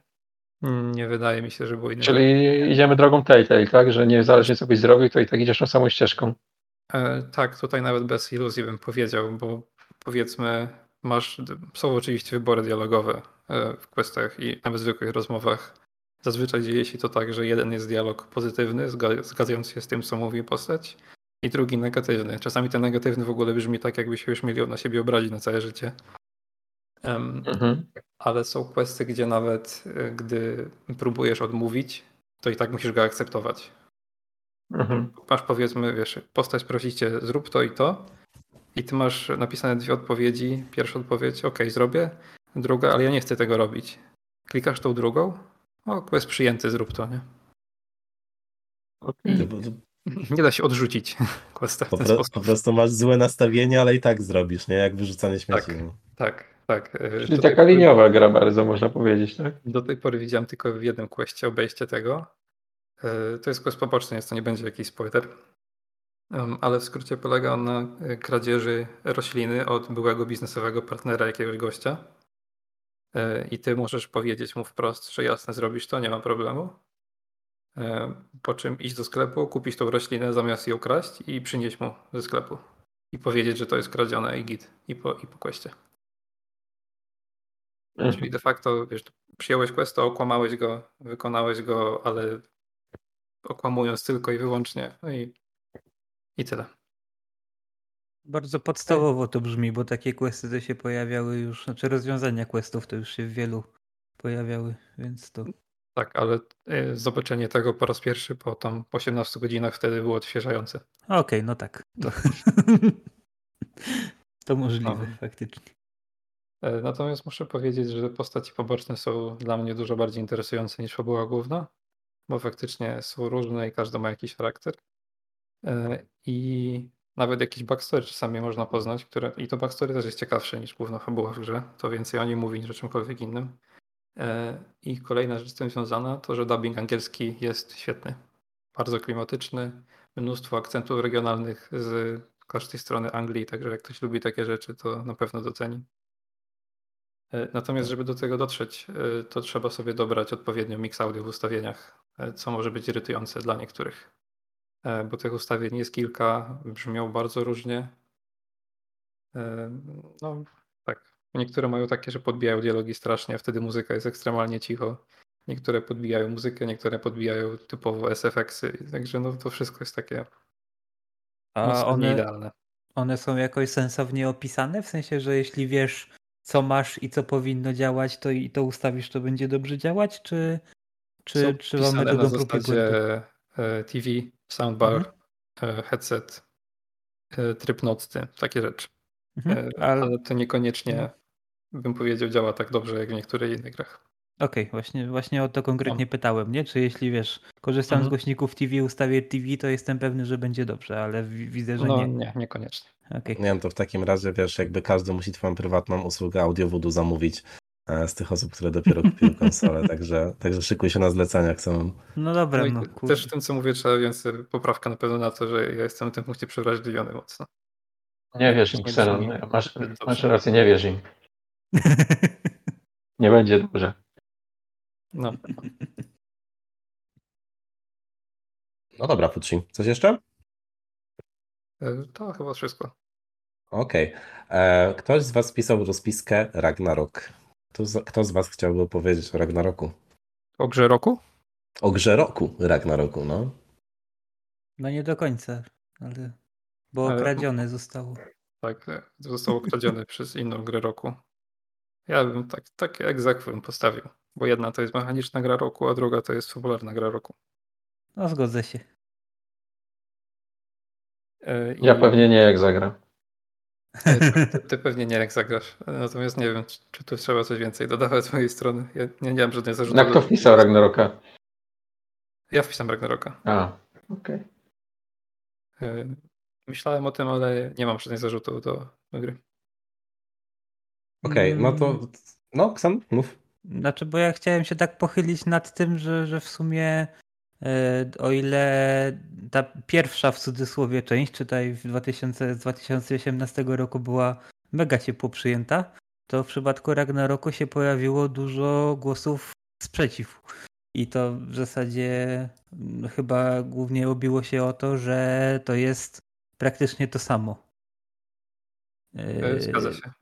Natomiast ja oczekiwałem, że będzie to samo, tylko więcej. Dostałem to samo, tylko w pizdu więcej. Tak. Więc no, dla mnie 10 na 10. Tak. Tak, no właśnie, wiecie co, ja, ja dopiero niedawno zacząłem grać i, i gdzieś, tam, gdzieś tam tą perspektywę mam relatywnie świeżą.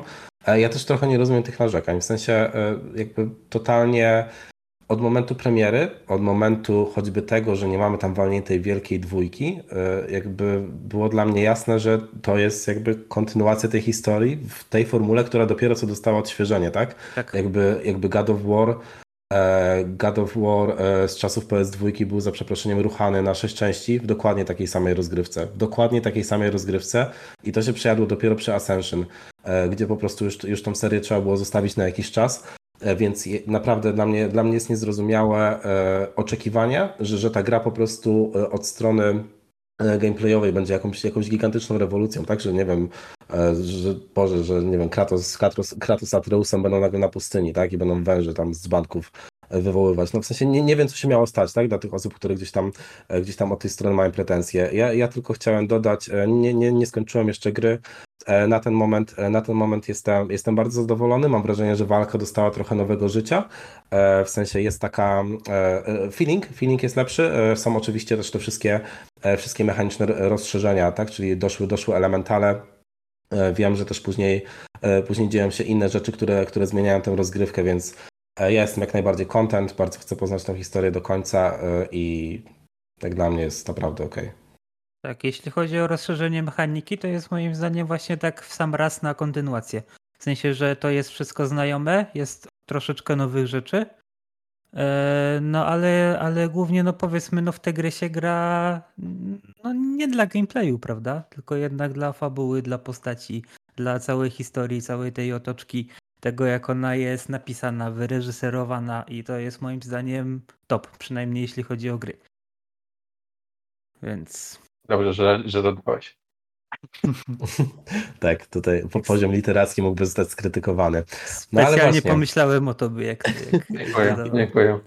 Jak, jak jesteśmy przy poziomie literackim, to, to coś, co w naszym, w naszym gronie wywołało, wywołało niemałą burzę, czyli e, Everything Everywhere All at Once, e, które gdzieś tam niedawno pojawiło się na VOD. E, W momencie premiery kinowej wywołało też niemałą burzę, e, dużo rozmowy. e, Okres, okres Oscarowy, okres nagród oczywiście przyniósł nominacje dla, dla głównych aktorów. Dla filmu zdaje się w różnych kategoriach również, poza, poza głównymi chyba. Więc, więc no jest, jest, jakby, jest jakby o czym rozmawiać. No i gdzieś tam z tej okazji zdaje się i MSAT i Futrzak obejrzeli. Aksan zapomniał, że, że jest leniwy i że jest praca domowa do zrobienia. Przepraszam. Po No łapach. to, no to teraz nie wiem, ten, trzeba będzie w ogóle bez spoilerów gadać. Znaczy tak, teraz w tych czasach w ogóle bez spoilerów trzeba gadać. Znaczy mnie nie zależy jakoś specjalnie, więc jeśli o mnie chodzi, to możecie... Nie, no możecie nie, nie będziemy, nie będziemy spoilować, tak. Ja może zaznaczę dwie rzeczy. Y, To ma w ogóle polski tytuł i to jest Wszystko Wszędzie Naraz, jakby ktoś nie wiedział, o czym mówimy. Tak.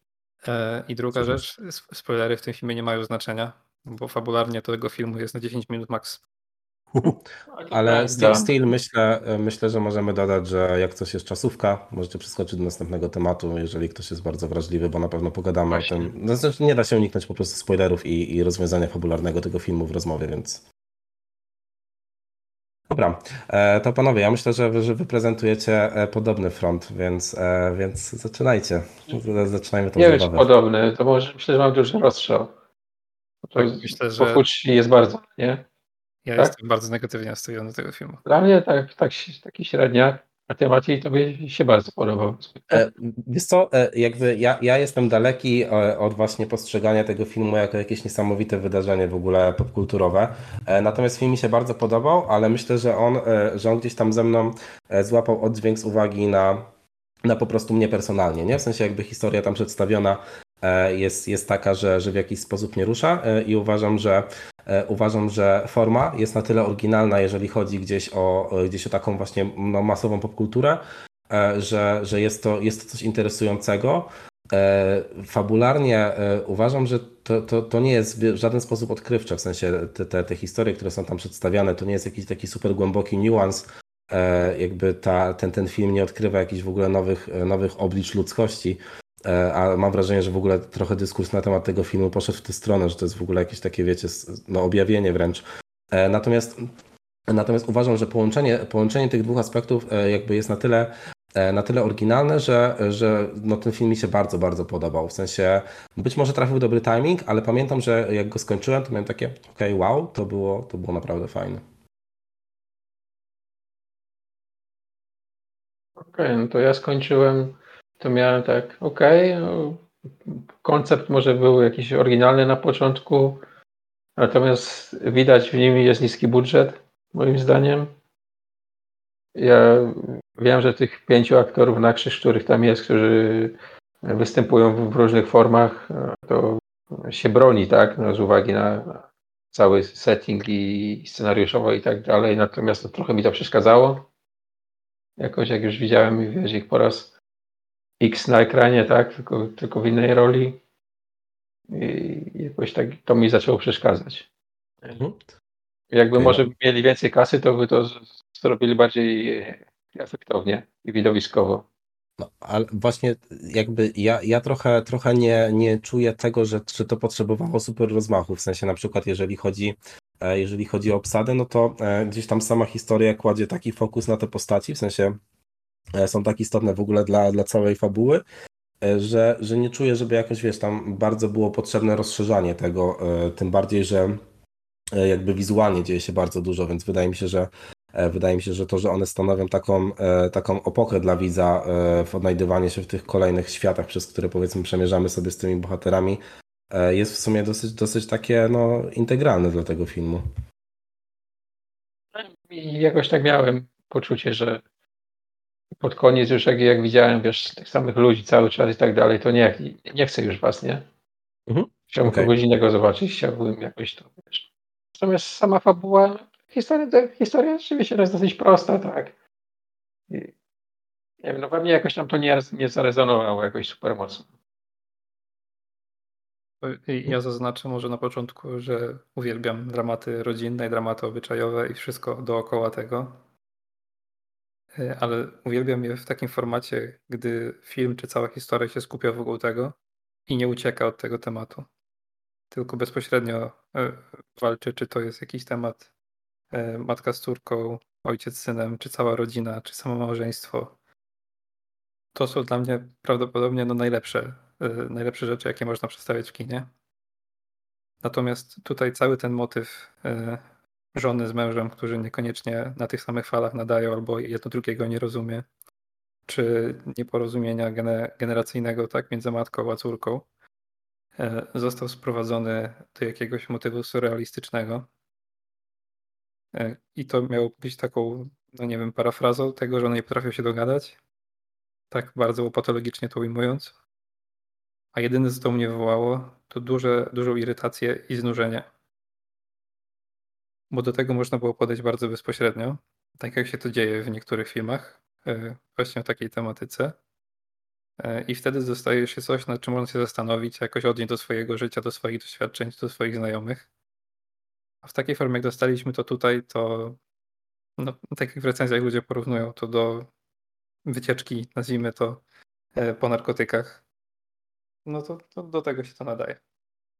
Czy to akurat ja jako wiesz, ojciec dorastającej córki, no może jeszcze bardziej z dzieckiem niż nastolatką, ale już parę lat też w ogóle nie, nie czuję, żeby to miało jakikolwiek sposób się przełożyć na, na moje myślenie o rodzicielstwie i, i o kontakcie z nastolatką. Nie? To, to, to, to w ogóle jakoś te- ten kontekst tego filmu w ogóle do mnie nie trafił w ten sposób. Tak, no właśnie, y, wie, wiecie co, y, jakby ja, ja w tym momencie w ogóle nie, nie, nie- stawiam żadnej, żadnej blokady, blokady niezgody, bo, to, bo totalnie, totalnie czuję wasze, e, wasze argumenty. Ja, ja uważam, że ta fabuła nie, nie, nie jest zniuansowana, tylko na przykład e, jak sobie pomyślimy o grach, e, to jest MSAT na przykład coś, na co, na co ty często narzekasz, czyli, czyli wiesz, właśnie takie przypisywanie jakiejś niesamowitej wartości fabularnej, nie wiem, The Last of Us, God of War, tak, w sensie jakieś tam mega, mega mega e, trafianie w jakieś poczucie e, rodzicielstwa i w ogóle w te wszystkie, e, w te wszystkie właśnie takie międzyludzkie sprawki, no to tutaj mam wrażenie, że jakby to jest podobny koncept, czyli powiedzmy gdzieś w odbiorze to jest atrakcyjne, w sensie no, dla, dla Fucciego na przykład nie, w sensie to, to było dla mnie szokujące, że dla ciebie to było nużące, ale tylko kończąc, kończąc myśl, właśnie no mam wrażenie, że to jest takie takie, takie połączenie, które gdzieś na to postawiło. W sensie ono, ono nie chciało iść głębiej, e, tylko gdzieś połączyć ten pomysł na e, opowiedzenie o jakichś tam problemach, e, problemach w relacjach rodzinnych czy, czy małżeńskich i e, dodać do tego po prostu formę, która jest, wiecie, jakby totalnie wykręcona dla, dla mainstreamu, nie? Miałem teraz powiedzieć, że to na pewno trafiło do mainstreamu, no ale w sumie patrząc na cyfrę, to trafiło. Tak, no, no właśnie, właśnie wydaje mi się, że wydaje mi się, że to jest też trochę problem, bo, bo o tym już też, już też już wcześniej mieliśmy okazję porozmawiać, że, e, że właśnie no, trochę za dużo, za, dużo, za dużo się przypisuje temu filmowi, nie? W sensie e, to nie jest, to nie jest aż tak głębokie, no po prostu. Chyba się zgodzimy wszyscy z tym, nie? Nie jest Tak. aż tak. No myślę, że Xenon tutaj te, też, też się zgodzi z nami. Wiesz, po po tym co czytałem, czy spodziewałem się jakiegoś wiesz, objawienia, nie? Jakiejś rewolucji w kinie i w ogóle i co to nie będzie. A spojrzałem i średniaka, no. Rzeczywiście koncept z tym multiversum jakiś tam jest całkiem fajny, tak? I Myślę, że to przede wszystkim trafia do tych, którzy z kinem nie mają dużo wspólnego i oglądają jeden czy dwa takie, nazwijmy to, mniejsze filmy na rok. Mhm. Wtedy trudno mi powiedzieć. To jest, to jest na tyle dziwne czy inne, że może być interesujące. Tak, ja, ja, ja, ja się z Tobą zgodzę. Właśnie wydaje mi się, że to są, to są gdzieś tam też te, e, te, e, te osoby, które e, w okresie nagród trochę się uaktywniają, jeżeli chodzi o zainteresowanie czymś innym niż, niż nie wiem, Marvelówka i tak dalej i jest, jest jakby spojrzenie nagle, nie? Na coś trochę, trochę spoza szablonu. Ale też właśnie a propos Marvelówek, e, wydaje mi się, że to jest w ogóle dobry timing na ten film, w sensie, bo jakby temat multiversum e, został trochę ugryziony właśnie przez, przez, przez e, choćby Marvela i, i to jakby stał się koncept, który jest bliższy, e, bliższy jakby w zrozumieniu, e, które, które gdzieś tam e, się zdefiniowało troszeczkę e, w jeden sposób, więc no też wydaje mi się, że to było e, dlatego, dlatego też łatwiejsze do, do odbioru, nie? Tak, Owszem, natomiast w Marvelu nie ma żadnego problemu z powiązaniem tego fabularnie, bo Marvel to jest zabawa i, i multiversum to też jest zabawa. Więc tam to jest bardzo spójne i zupełnie mi nie przeszkadza, mimo tego, że ogólnie samego konceptowanym nie jestem, to tam to jest w porządku. Dobra. Natomiast E. mieszanie tego z poważnymi rzeczami zupełnie nie trafia. Okej, dobra, no to wydaje mi się, że trochę, trochę mamy konsensus, e, jeżeli chodzi, jeżeli chodzi o ten film. No ale właśnie jeżeli chodzi o, o ekrany duże i mniejsze, no to w sumie ostatnio się sporo podziało. E, I, I właśnie a propos, a propos fabuł, które, e, które w grach są interpretowane jako niesamowicie przełomowe, a realnie mogą nie wytrzymać starcia, starcia tak no, z innymi, z innymi jakby tekstami, e, tekstami popkultury, no to E, Mamy The Last of Us, tak? W sensie e, dużo się mówiło o ekranizacji, dużo się typowało, miał być film, miał być serial, miało być nic i mamy serial. Koniec końców, e, myślę, że tutaj no, obejrzeliśmy wszyscy, wszyscy poza MSAT-em, jesteśmy na bieżąco. E, Pogadamy, pogadamy, myślę, bez spoilerów, jesteśmy w stanie bez, bez problemu to zrobić. No też jakby mówimy o spoilerach do, e, do gry, która ma 10 lat w tym roku. O wow, okej. E, I, I no właśnie, e, jakie, jakie są Wasze wrażenia? No cudo, nie? No cholera cudowna. Tak w skrócie. W sensie ja na ten, ja na ten hype miałem, znaczy tfu. E, Ja na ten serial miałem, miałem troszeczkę hype zaraz przed premierą. Ogólnie to była taka troszkę sinusoida, bo jak tylko pojawiła się informacja, że HBO robi serial, no to, no to byłem troszeczkę podjarany. Potem pojawiała się troszeczkę coraz bardziej, e, coraz bardziej się bałem, że to może nie wyjść, prawda? ale im bliżej było premiery, tym, tym bardziej byłem podjarany. No i jak już przyszedł ten dzień premiery pierwszego odcinka, który obejrzałem oczywiście w ten sam dzień, no to no to był, na sam koniec no była, była taka mała ulga, że kurczę, no jednak to jest fajne. Fajnie, że to wyszło, bardzo się z tego cieszę.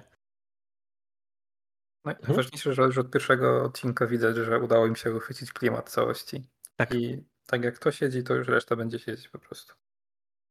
Tak, no właśnie e, wydaje mi się, że gdzieś tam e, nie rozmawialiśmy w sumie dużo przed premierą, ale, ale chyba w, głowie każdego była ta obawa, e, jak sobie w ogóle poradzą z pokazaniem tak de facto tego świata. W sensie nie, nie żeby to było jakieś super, super skomplikowane science fiction, ale jednak, e, jednak ten styl, wizualny e, The Last of Us jest dosyć, dosyć charakterystyczny, tak jakby mamy, mamy tą naturę, która sobie trochę zjadła, zjadła miasta. Mamy też ten wszę- wszę- wszędobylski brud i zniszczenie i no wydaje mi się, że to jest zrobione super. E, No i oczywiście ta, ta wielka niewiadoma, czyli jak będą wyglądały, e, wyglądały nasze potworki, e, klikery, zombie oraz, oraz inne, inne przyjemności. No i tutaj myślę, że jest kolejne bardzo, bardzo dobre zaskoczenie, Są, tak, bo są tak brzydkie, że aż piękne. I to...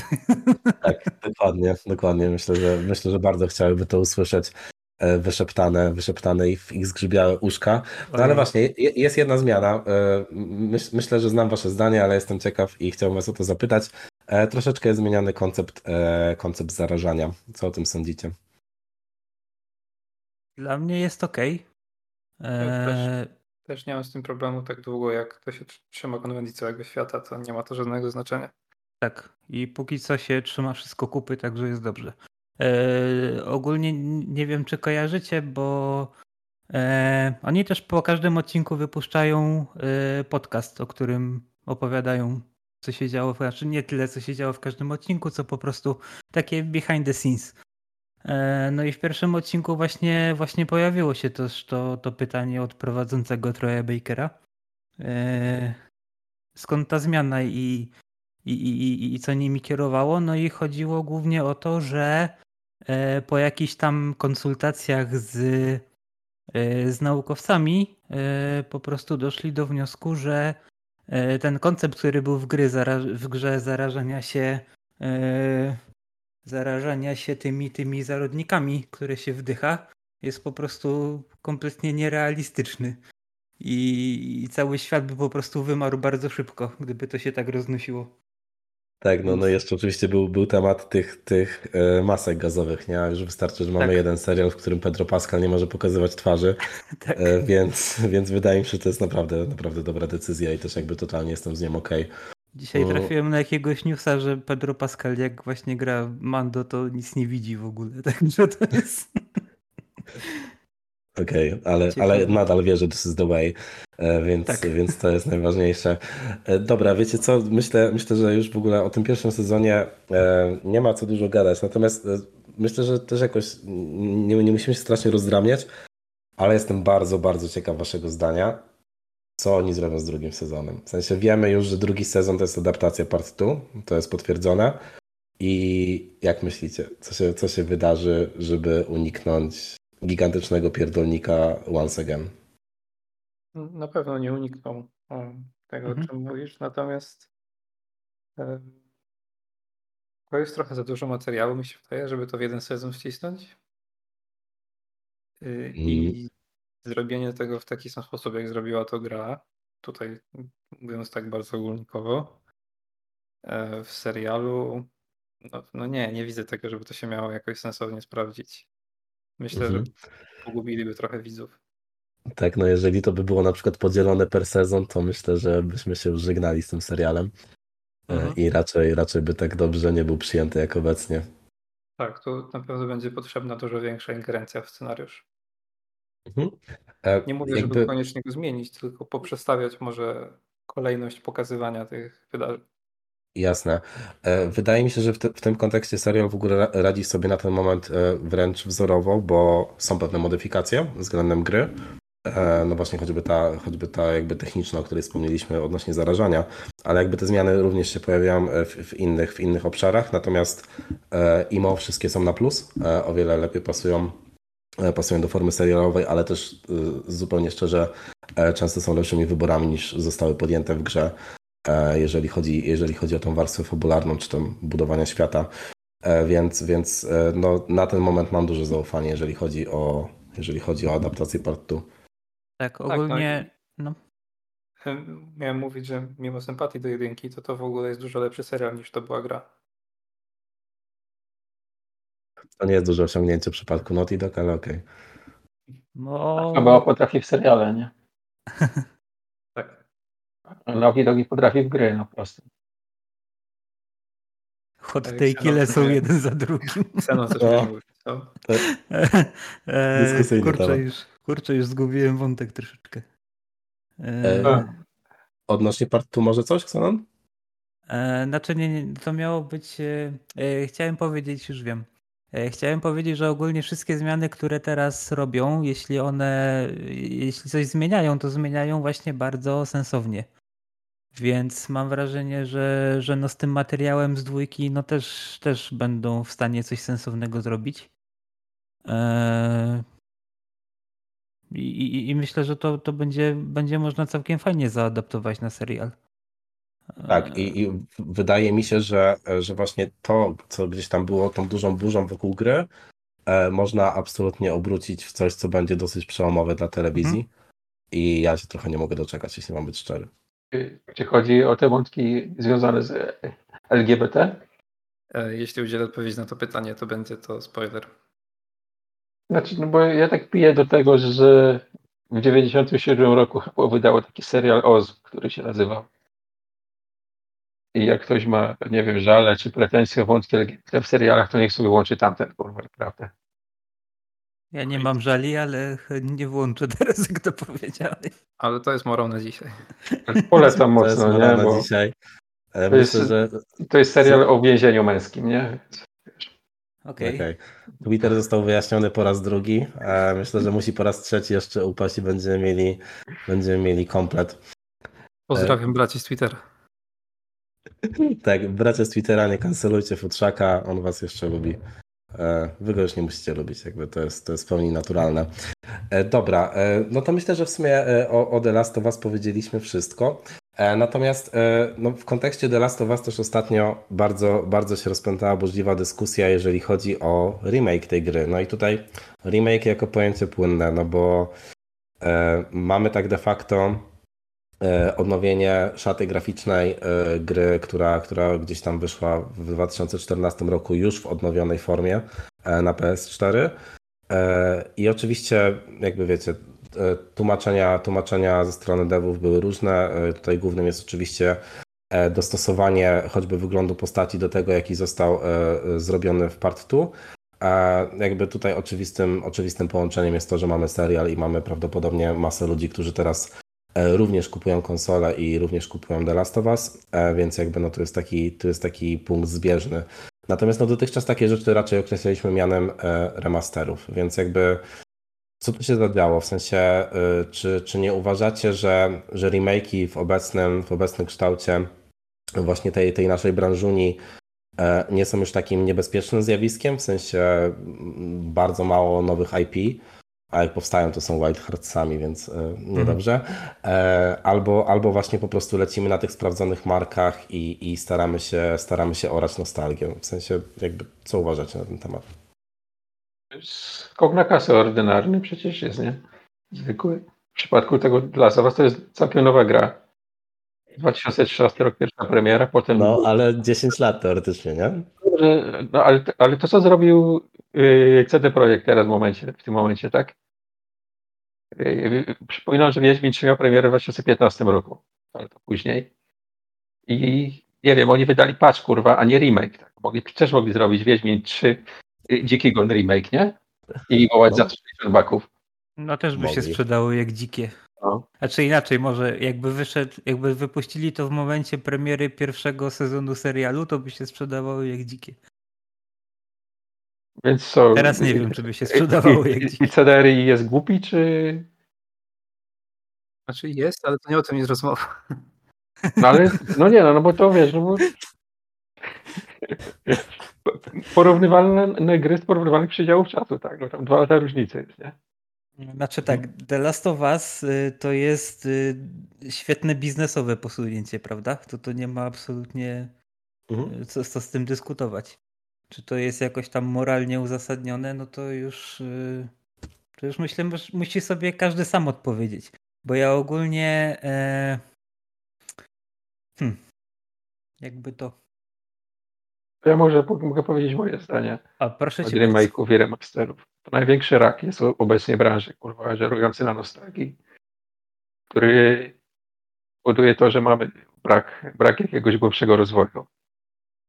Bo, bo wydawca ma z jednej strony, nie wiem, inwestowanie w coś nowego, a z drugiej strony wyciągnie grę sprzed 10, 15, 20 lat, dodadzą trochę nowych tekstur, dorzucą kota, kurwa, dla, do kompletu I wiesz, kasa sama brzęczy, nie? Preordery po prostu strzelają, bo ludzie, ludzie to zamawiają. Ja Tak, jestem no. trochę, ja jestem troszkę, przepraszam, y, ja jestem troszkę rozdarty w tej kwestii, bo o ile ja rozumiem e, problematyczność tego zjawiska, w sensie, że on faktycznie może w jakimś tam stopniu rozwój hamować, bo no bo jednak y, jednak studia się skupiają właśnie na tym, żeby robić te remake'i, skoro się sprzedają, a nie wymyśleć całość od nowa. E, No to jednak jeśli to jest remake jakiejś gry, w którą ja nie grałem w oryginale i mam możliwość zagrania w nią w dużo nowocześniejszej formie i jeśli jest to zrobione dobrze oczywiście, a nie na odpierdol, no to ja w tym przypadku też chętnie po niego sięgnę, prawda? Więc to jest tak... Też jestem problemem, rozumiem, ale No, jesteś częścią problemu, nie? no jestem, jestem. Dobrze, to co robimy z Xenonem w takim razie? I ze mną, bo ja jak najbardziej się przychylam do tego, co Xenon mówi. E, tutaj, tutaj takim moim, e, moim wzorowym przykładem są, e, są rezydenty. E, obecnie, obecnie pierwsze części rezydentów są absolutnie niegrywalne. E, mówię tutaj oczywiście o częściach 1-3. E, a to co, to, co Capcom z nimi zrobił przede wszystkim przy dwójce i trójce, to rzeczywiście były remakeowane 1 i 0 z. GameCube'a, ale to były takie, no, powiedzmy prostsze, prostsze trochę remake'i, które jednak zachowywały bardzo ducha oryginału. Natomiast dwójka i trójka to są remake'i sensu stricte, tak? W sensie mamy zupełnie inny gameplay. E, jakby o grafice to w ogóle nie ma co wspominać, ale jest po prostu dostosowanie konceptu tej gry, e, jakby całej tej fabuły do współczesnych standardów i ja w życiu bym nie ruszył e, Residentów z PSX-a, e, po prostu nie, nie mam na to ochoty najzwyczajniej w świecie. E, a po prostu te gry no, totalnie mnie w sobie rozkochały i, i uważam, że jakby designersko są w ogóle doskonale zrobione, ale jakby też nie o tym rozmowa, po prostu chodzi o to, że e, tak istotny dla rozwoju branży tytuł e, totalnie bym nie ominął, gdyby nie to, że oni to ruszyli, nie? I jakby ja widzę w tym dużą wartość i na przykład na, na nadchodzącą czwórkę e, czekam ogromnie, e, mimo że, mimo że gdzieś tam już ta czwórka jest troszeczkę z tego punktu przełamania, w którym to nie jest aż tak niegrywalny tytuł, nie? Że właśnie tutaj powiedzmy e, jest, jest zastanawianie się nad granicą tego, co sobie remake'ujemy i, i co gdzieś tam po prostu tego potrzebuje. Ale, ale no właśnie, je- jeżeli chodzi o rezydenty, to, e, to jest coś takiego, co, co na przykład mnie bardzo cieszy. Ja uwielbiałem Resident Evil 2 na PSX-ie. Grałem w to jak pojebane 78 tysięcy razy. Trójkę lubiłem też. E, Do tego stopnia, że na PSX-ie grałem w nią po, po japońsku w ogóle. Miałem wersję japońską. Oj, Biohazard. I przeszedłem ją też, nie pamiętam ile razy, bo ona była krótka, nie? A kupiłem ten remake tej dwójki i Boże, jakie to jest chujowe po prostu. Jezu, to nie ma nic, Kurwa mać! to nic interesującego. Łazić po tym posterunku, te zagadki są kurwa z dupy. Wygląda to tak samo, jak w moich wspomnieniach wygląda ta dwójka.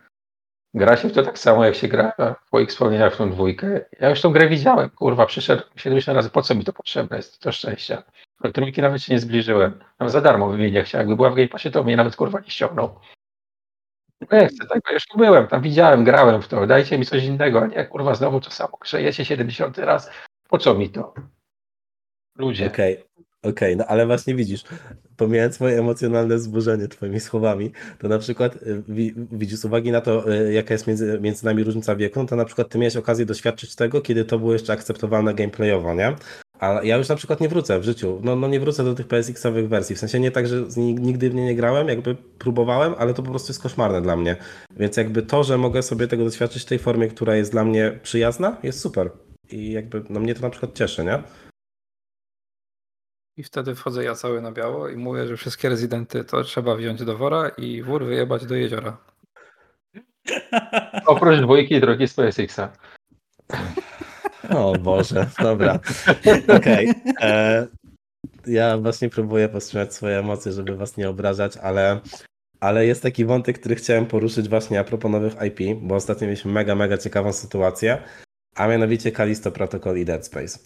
Czyli mamy twórców Dead Space'a, e, oddzielają się od EA, robią swoją grę.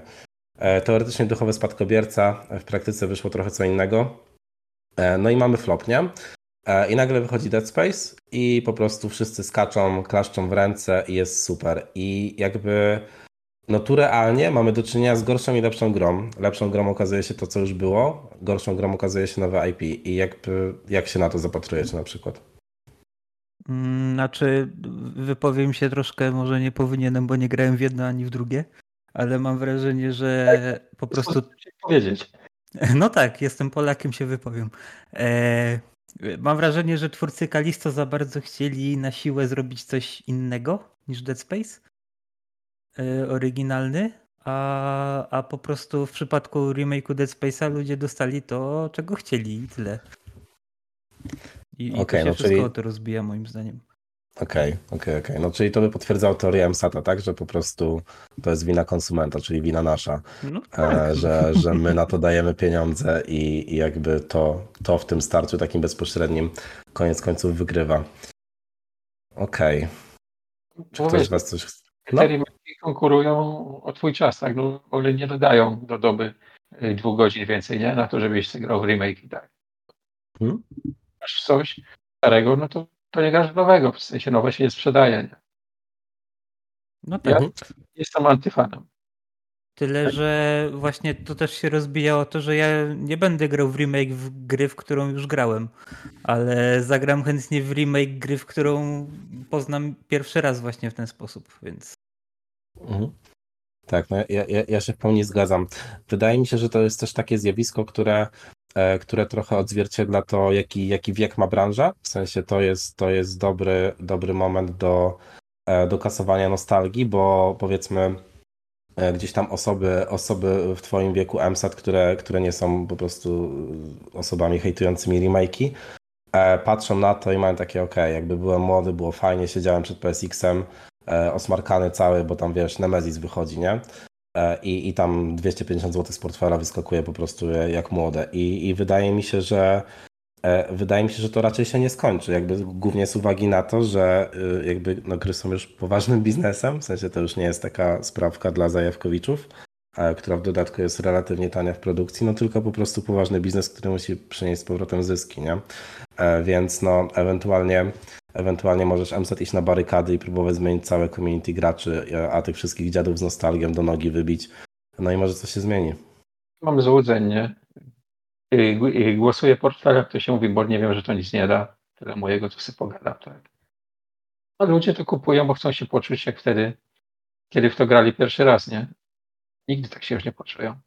Nie ma już tych czasów. Ich już nie ma. Oga, to, to, jest, to jest bardzo smutna myśl. No Ale jest prawdziwa to. Nie kupisz wiesz, wspomnień na żywo jeszcze raz. No. no. No. Ja Prawda. jestem po tej samej stronie barykady cały czas w tym. w tym Potem widzą następny remake i myślą, że a może teraz się uda, nie? No. Tak się zajebiście czułem, jak, jak, jak grałem w to. Znaczy, problem z tym głównie mamy taki, że ilość ludzi, która pracuje przy tych remake'ach, spokojnie mogłoby pracować przy czymś nowym, nie? Tak, tak, tak. Więc e, to tylko o to się rozchodzi. No ja się zgadzam jak najbardziej, dlatego ja w sumie siedzę okrakiem na tej barykadzie. Mhm. E, Ja, ja, też, ja też totalnie myślę, że to najbliżej jest stan- stanowiska Xenona. E, Jakby, no niestety, niestety trochę słupki dyktują te decyzje i no i to jest przykre, nie? Jak, jak najbardziej, bo, bo, bo tych nowych IP mamy jak na lekarstwo. Eksperymenty są, są kosztowne i po prostu są najzwyczajniej w świecie nieopłacalne, dlatego gdzieś tam, przynajmniej w moim odczuciu, e, gro tej innowacyjności zeszło po prostu do poziomu indie.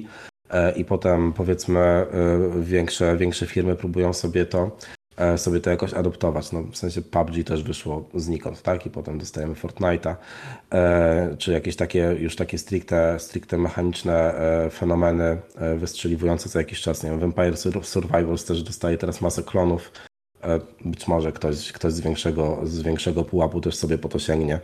E, Więc, więc chyba no faktycznie e, jakby ten sektor tych AAA-ów jest, jest już tak po prostu przeżarty tym konsumpcjonizmem i biznesem, że, że nie ma za bardzo nadziei, nie? Tak, no ogólnie Indie jest teraz chyba najbardziej interesującą sceną dla wszystkich, którzy mają przesyt tego, co Znaczy- już znają w grach. Tyle, że to ma inne swoje bolączki, nie? To nie tak, że jest idealny. Mhm. Więc... Nie macie wrażenia, że w ogóle ta duża branża tych gier jest w jakimś tam kryzysie lekkim? Że te gry powstają po 70 lat, wychodzą niedorobione i chujowe mimo wszystko i No, mało ich jest, nie ma ich w ogóle. Mhm. Że gdzieś Tak. jakiś taki przerost tej formy nad treścią gdzieś nastąpił? Właśnie, no, mów. Znaczy ja myślę, że to ma związek z tym, że to jest jednak dużo bardziej mainstream niż był kiedyś. Jednak wchodzą w to osoby z punktu widzenia biznesowego, którzy o, tej części popkultury nie mają w zasadzie pojęcia i widzą tylko słupki, nie? Więc Tak, no wydaje mi się, że mieliśmy też takie punkty przebicia. E, nie wiem, czy pamiętacie, mi się osobiście w głowie zapisał taki moment, jak Modern Warfare 2 e, wykręciło jakieś gigantyczne w ogóle wyniki sprzedaży e, w pierwszym tygodniu i pamiętam, że to, to, że to było blisko jakiejś premiery filmowej i bardzo, bardzo się odnosiło to do, do, takiego, do takiego tonu, że gry teraz przebijają, nie? W sensie, że gry są tą, tą główną osią popkultury, jeżeli chodzi o, o kasowość. E, Więc, więc no faktycznie, e, faktycznie Xenon wydaje mi się, że słusznie zauważasz, że po prostu no już jesteśmy w takim miejscu, że nie ma, nie ma z tego punktu odwrotu. A gadaliśmy o Hogwarcie, nie? W sensie to jest jakby, Mm. to jest trochę ten temat. Dostajemy produkt skrojony pod konsumenta, który nawet nie jest stricte graczem, e, a, a po prostu gdzieś tam ma, ma go przyciągnąć również nostalgia poniekąd. Więc, więc no wydaje mi się, że to jest troszeczkę, troszeczkę zamknięta, zamknięta ścieżka, ale no też jakby w z tobą również się zgadzam, jakby indie mają indie mają swoje, swoje całe naręcze problemów i, i jakby zniknęły totalnie te gry środka, e, bo, bo po prostu już się nie opłaca ich robić, nie? Czyli to jest to z kolei to, co ja przed tym mówię, że, że po prostu już jest, już jest wpierdolany własny ogon, bo, bo próbowanie robienia czegokolwiek jest zbyt drogie. Czyli też wiesz co, zbudowanie jakiejś nowej gry bez zaplecza w po- postaci y, y, dziesięciu poprzednich części też jest chyba trudne, tak, żeby to zrobić, żeby to wszystko działało, te mechaniki, których jest tam setki, one się spinały, nie? Łatwiej jest zrobić e, e, e, of Duty 20, tak? Coś niż, niż taką strzelankę napisać komuś dobrą od nowa, nie? Mhm. Tak, no właśnie wy, wydaje mi się, że, e, że albo, e, albo właśnie studia e, są w stanie zasadzić się na bardzo e, jakby pewnej marce gry, albo marce samego studia, nie? W sensie tak jak From ma, e, że nagle e, jakby jest mowa o Armored Core e, i, i wszyscy obsrane gacie, nie? A to jest gówniana gra o mechach, a, a dlatego, że, że From ma ostatnio e, tak dobrą pasce, to nagle wszyscy patrzą na to z uwagą, więc, więc jakby no to, to jest ewentualnie taka ścieżka, nie? No Elden Ring powstał też nowa IP, a, a jakby wiemy, co się stało, więc. A tam więc no. w Dark Soulsach, nie? Ten Elden Ring, tak, tam nie jest tak stricte, stricte nowe coś, nie? Że no tak, tak, właśnie. tak. W sensie wiesz, chodzi mi o nową markę, nie? Ba- Bardziej to miałem na myśli. równie dobrze mógłbyś to nazwać Dark Souls, nie wiem, 4, tak? I, Bo to i są Dark też by poszło. 4. No, no i też by się, wiesz, nie? No. się sprzedało. Dobra. Się gdzieś za, z, od tych remake'ów żeśmy gdzieś się zapędzili ale dalej, nie? Tak. E, Do smutnych rzeczy, smutnych wniosków. Filozoficzny. E, Więc wydaje mi się, że, że z tymi rozważaniami też możemy zostawić słuchaczem. Chyba, że chcecie coś jeszcze dodać w tym momencie. Tak. Nie wiem, czy możecie pisać maile. Mamy maila, czy nie mamy maila? Ej, mamy maila, no moment, zaraz, zaraz się dowiem, jakiego mamy maila. Więc tak, nasz mail to bobryspocone małpa gmail.com Jeżeli chcesz się z nami skontaktować, pisz. Skargi, zażalenia, a czy jakieś inne socjale będą, to nie wiadomo. Tak, to jak, jak, jak będziemy chcieli to dalej robić, to będą socjale. A na razie nie. Czyli jak ktoś będzie słuchał, to będą. Tak, jeżeli słuchasz tego w tym momencie, to My podchodzimy będą. do takiej strony, nie najpierw marketing, tylko najpierw produkt, a potem będzie marketing. Dokładnie. I tak powinno wyglądać giereczkowo. Myślę, że to jest doskonała puenta. Ja Wam bardzo dziękuję e, za ten, za ten pierwszy odcinek Spoconych Bobrów. I co? Dziękujemy też wszystkim, którzy wysłuchali cały odcinek. I do usłyszenia. Pa, pa. Pa!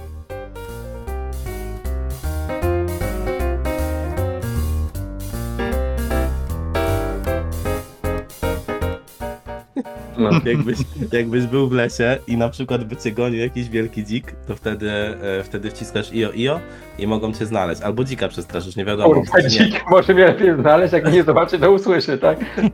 Nie kurwa, ci Nie, nie, powiem. nie. Peter- Peter stulecia, kurwa. Nie, słuchaj, kolejność jest taka, że najpierw dzik cię widzi, biegnie do ciebie, a ty to włączasz wtedy. No, No. i jakby szanse są dwie, w sensie albo cię będzie nadal gonił, czyli nic się nie zmieniło, albo się przestraszy. No i jeszcze opcja trzecia, ktoś jest w pobliżu i go zastrzeli.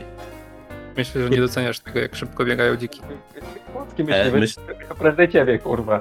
Znaczy, no, myślę, myślę, że widzę jak dziki popierdalają pod moim balkonem, więc mam pewne pojęcie na temat ich szybkości. A próbowałeś je, płoszyć tym jojo? nie, nie próbowali pożyć io io. To Ale- kurwa, ale teraz musimy spróbuję. robić testy. Dobrze. Materiał na dobrze. YouTube'a będzie. Nie, nie, nie, to będzie, na, to będzie materiał wideo na Patronite'a, jak, jak, jak robię testy. I to będzie mój ostatni materiał wideo, bo prawdopodobnie już nie będę nagrywał tego podcastu. Ale Mówi tak, się trudno, prawda? mówi się trudno. Nie nauki, dalej. wiesz. Zginiesz, zginiesz na ołtarzu nauki. Tak, No. warto było.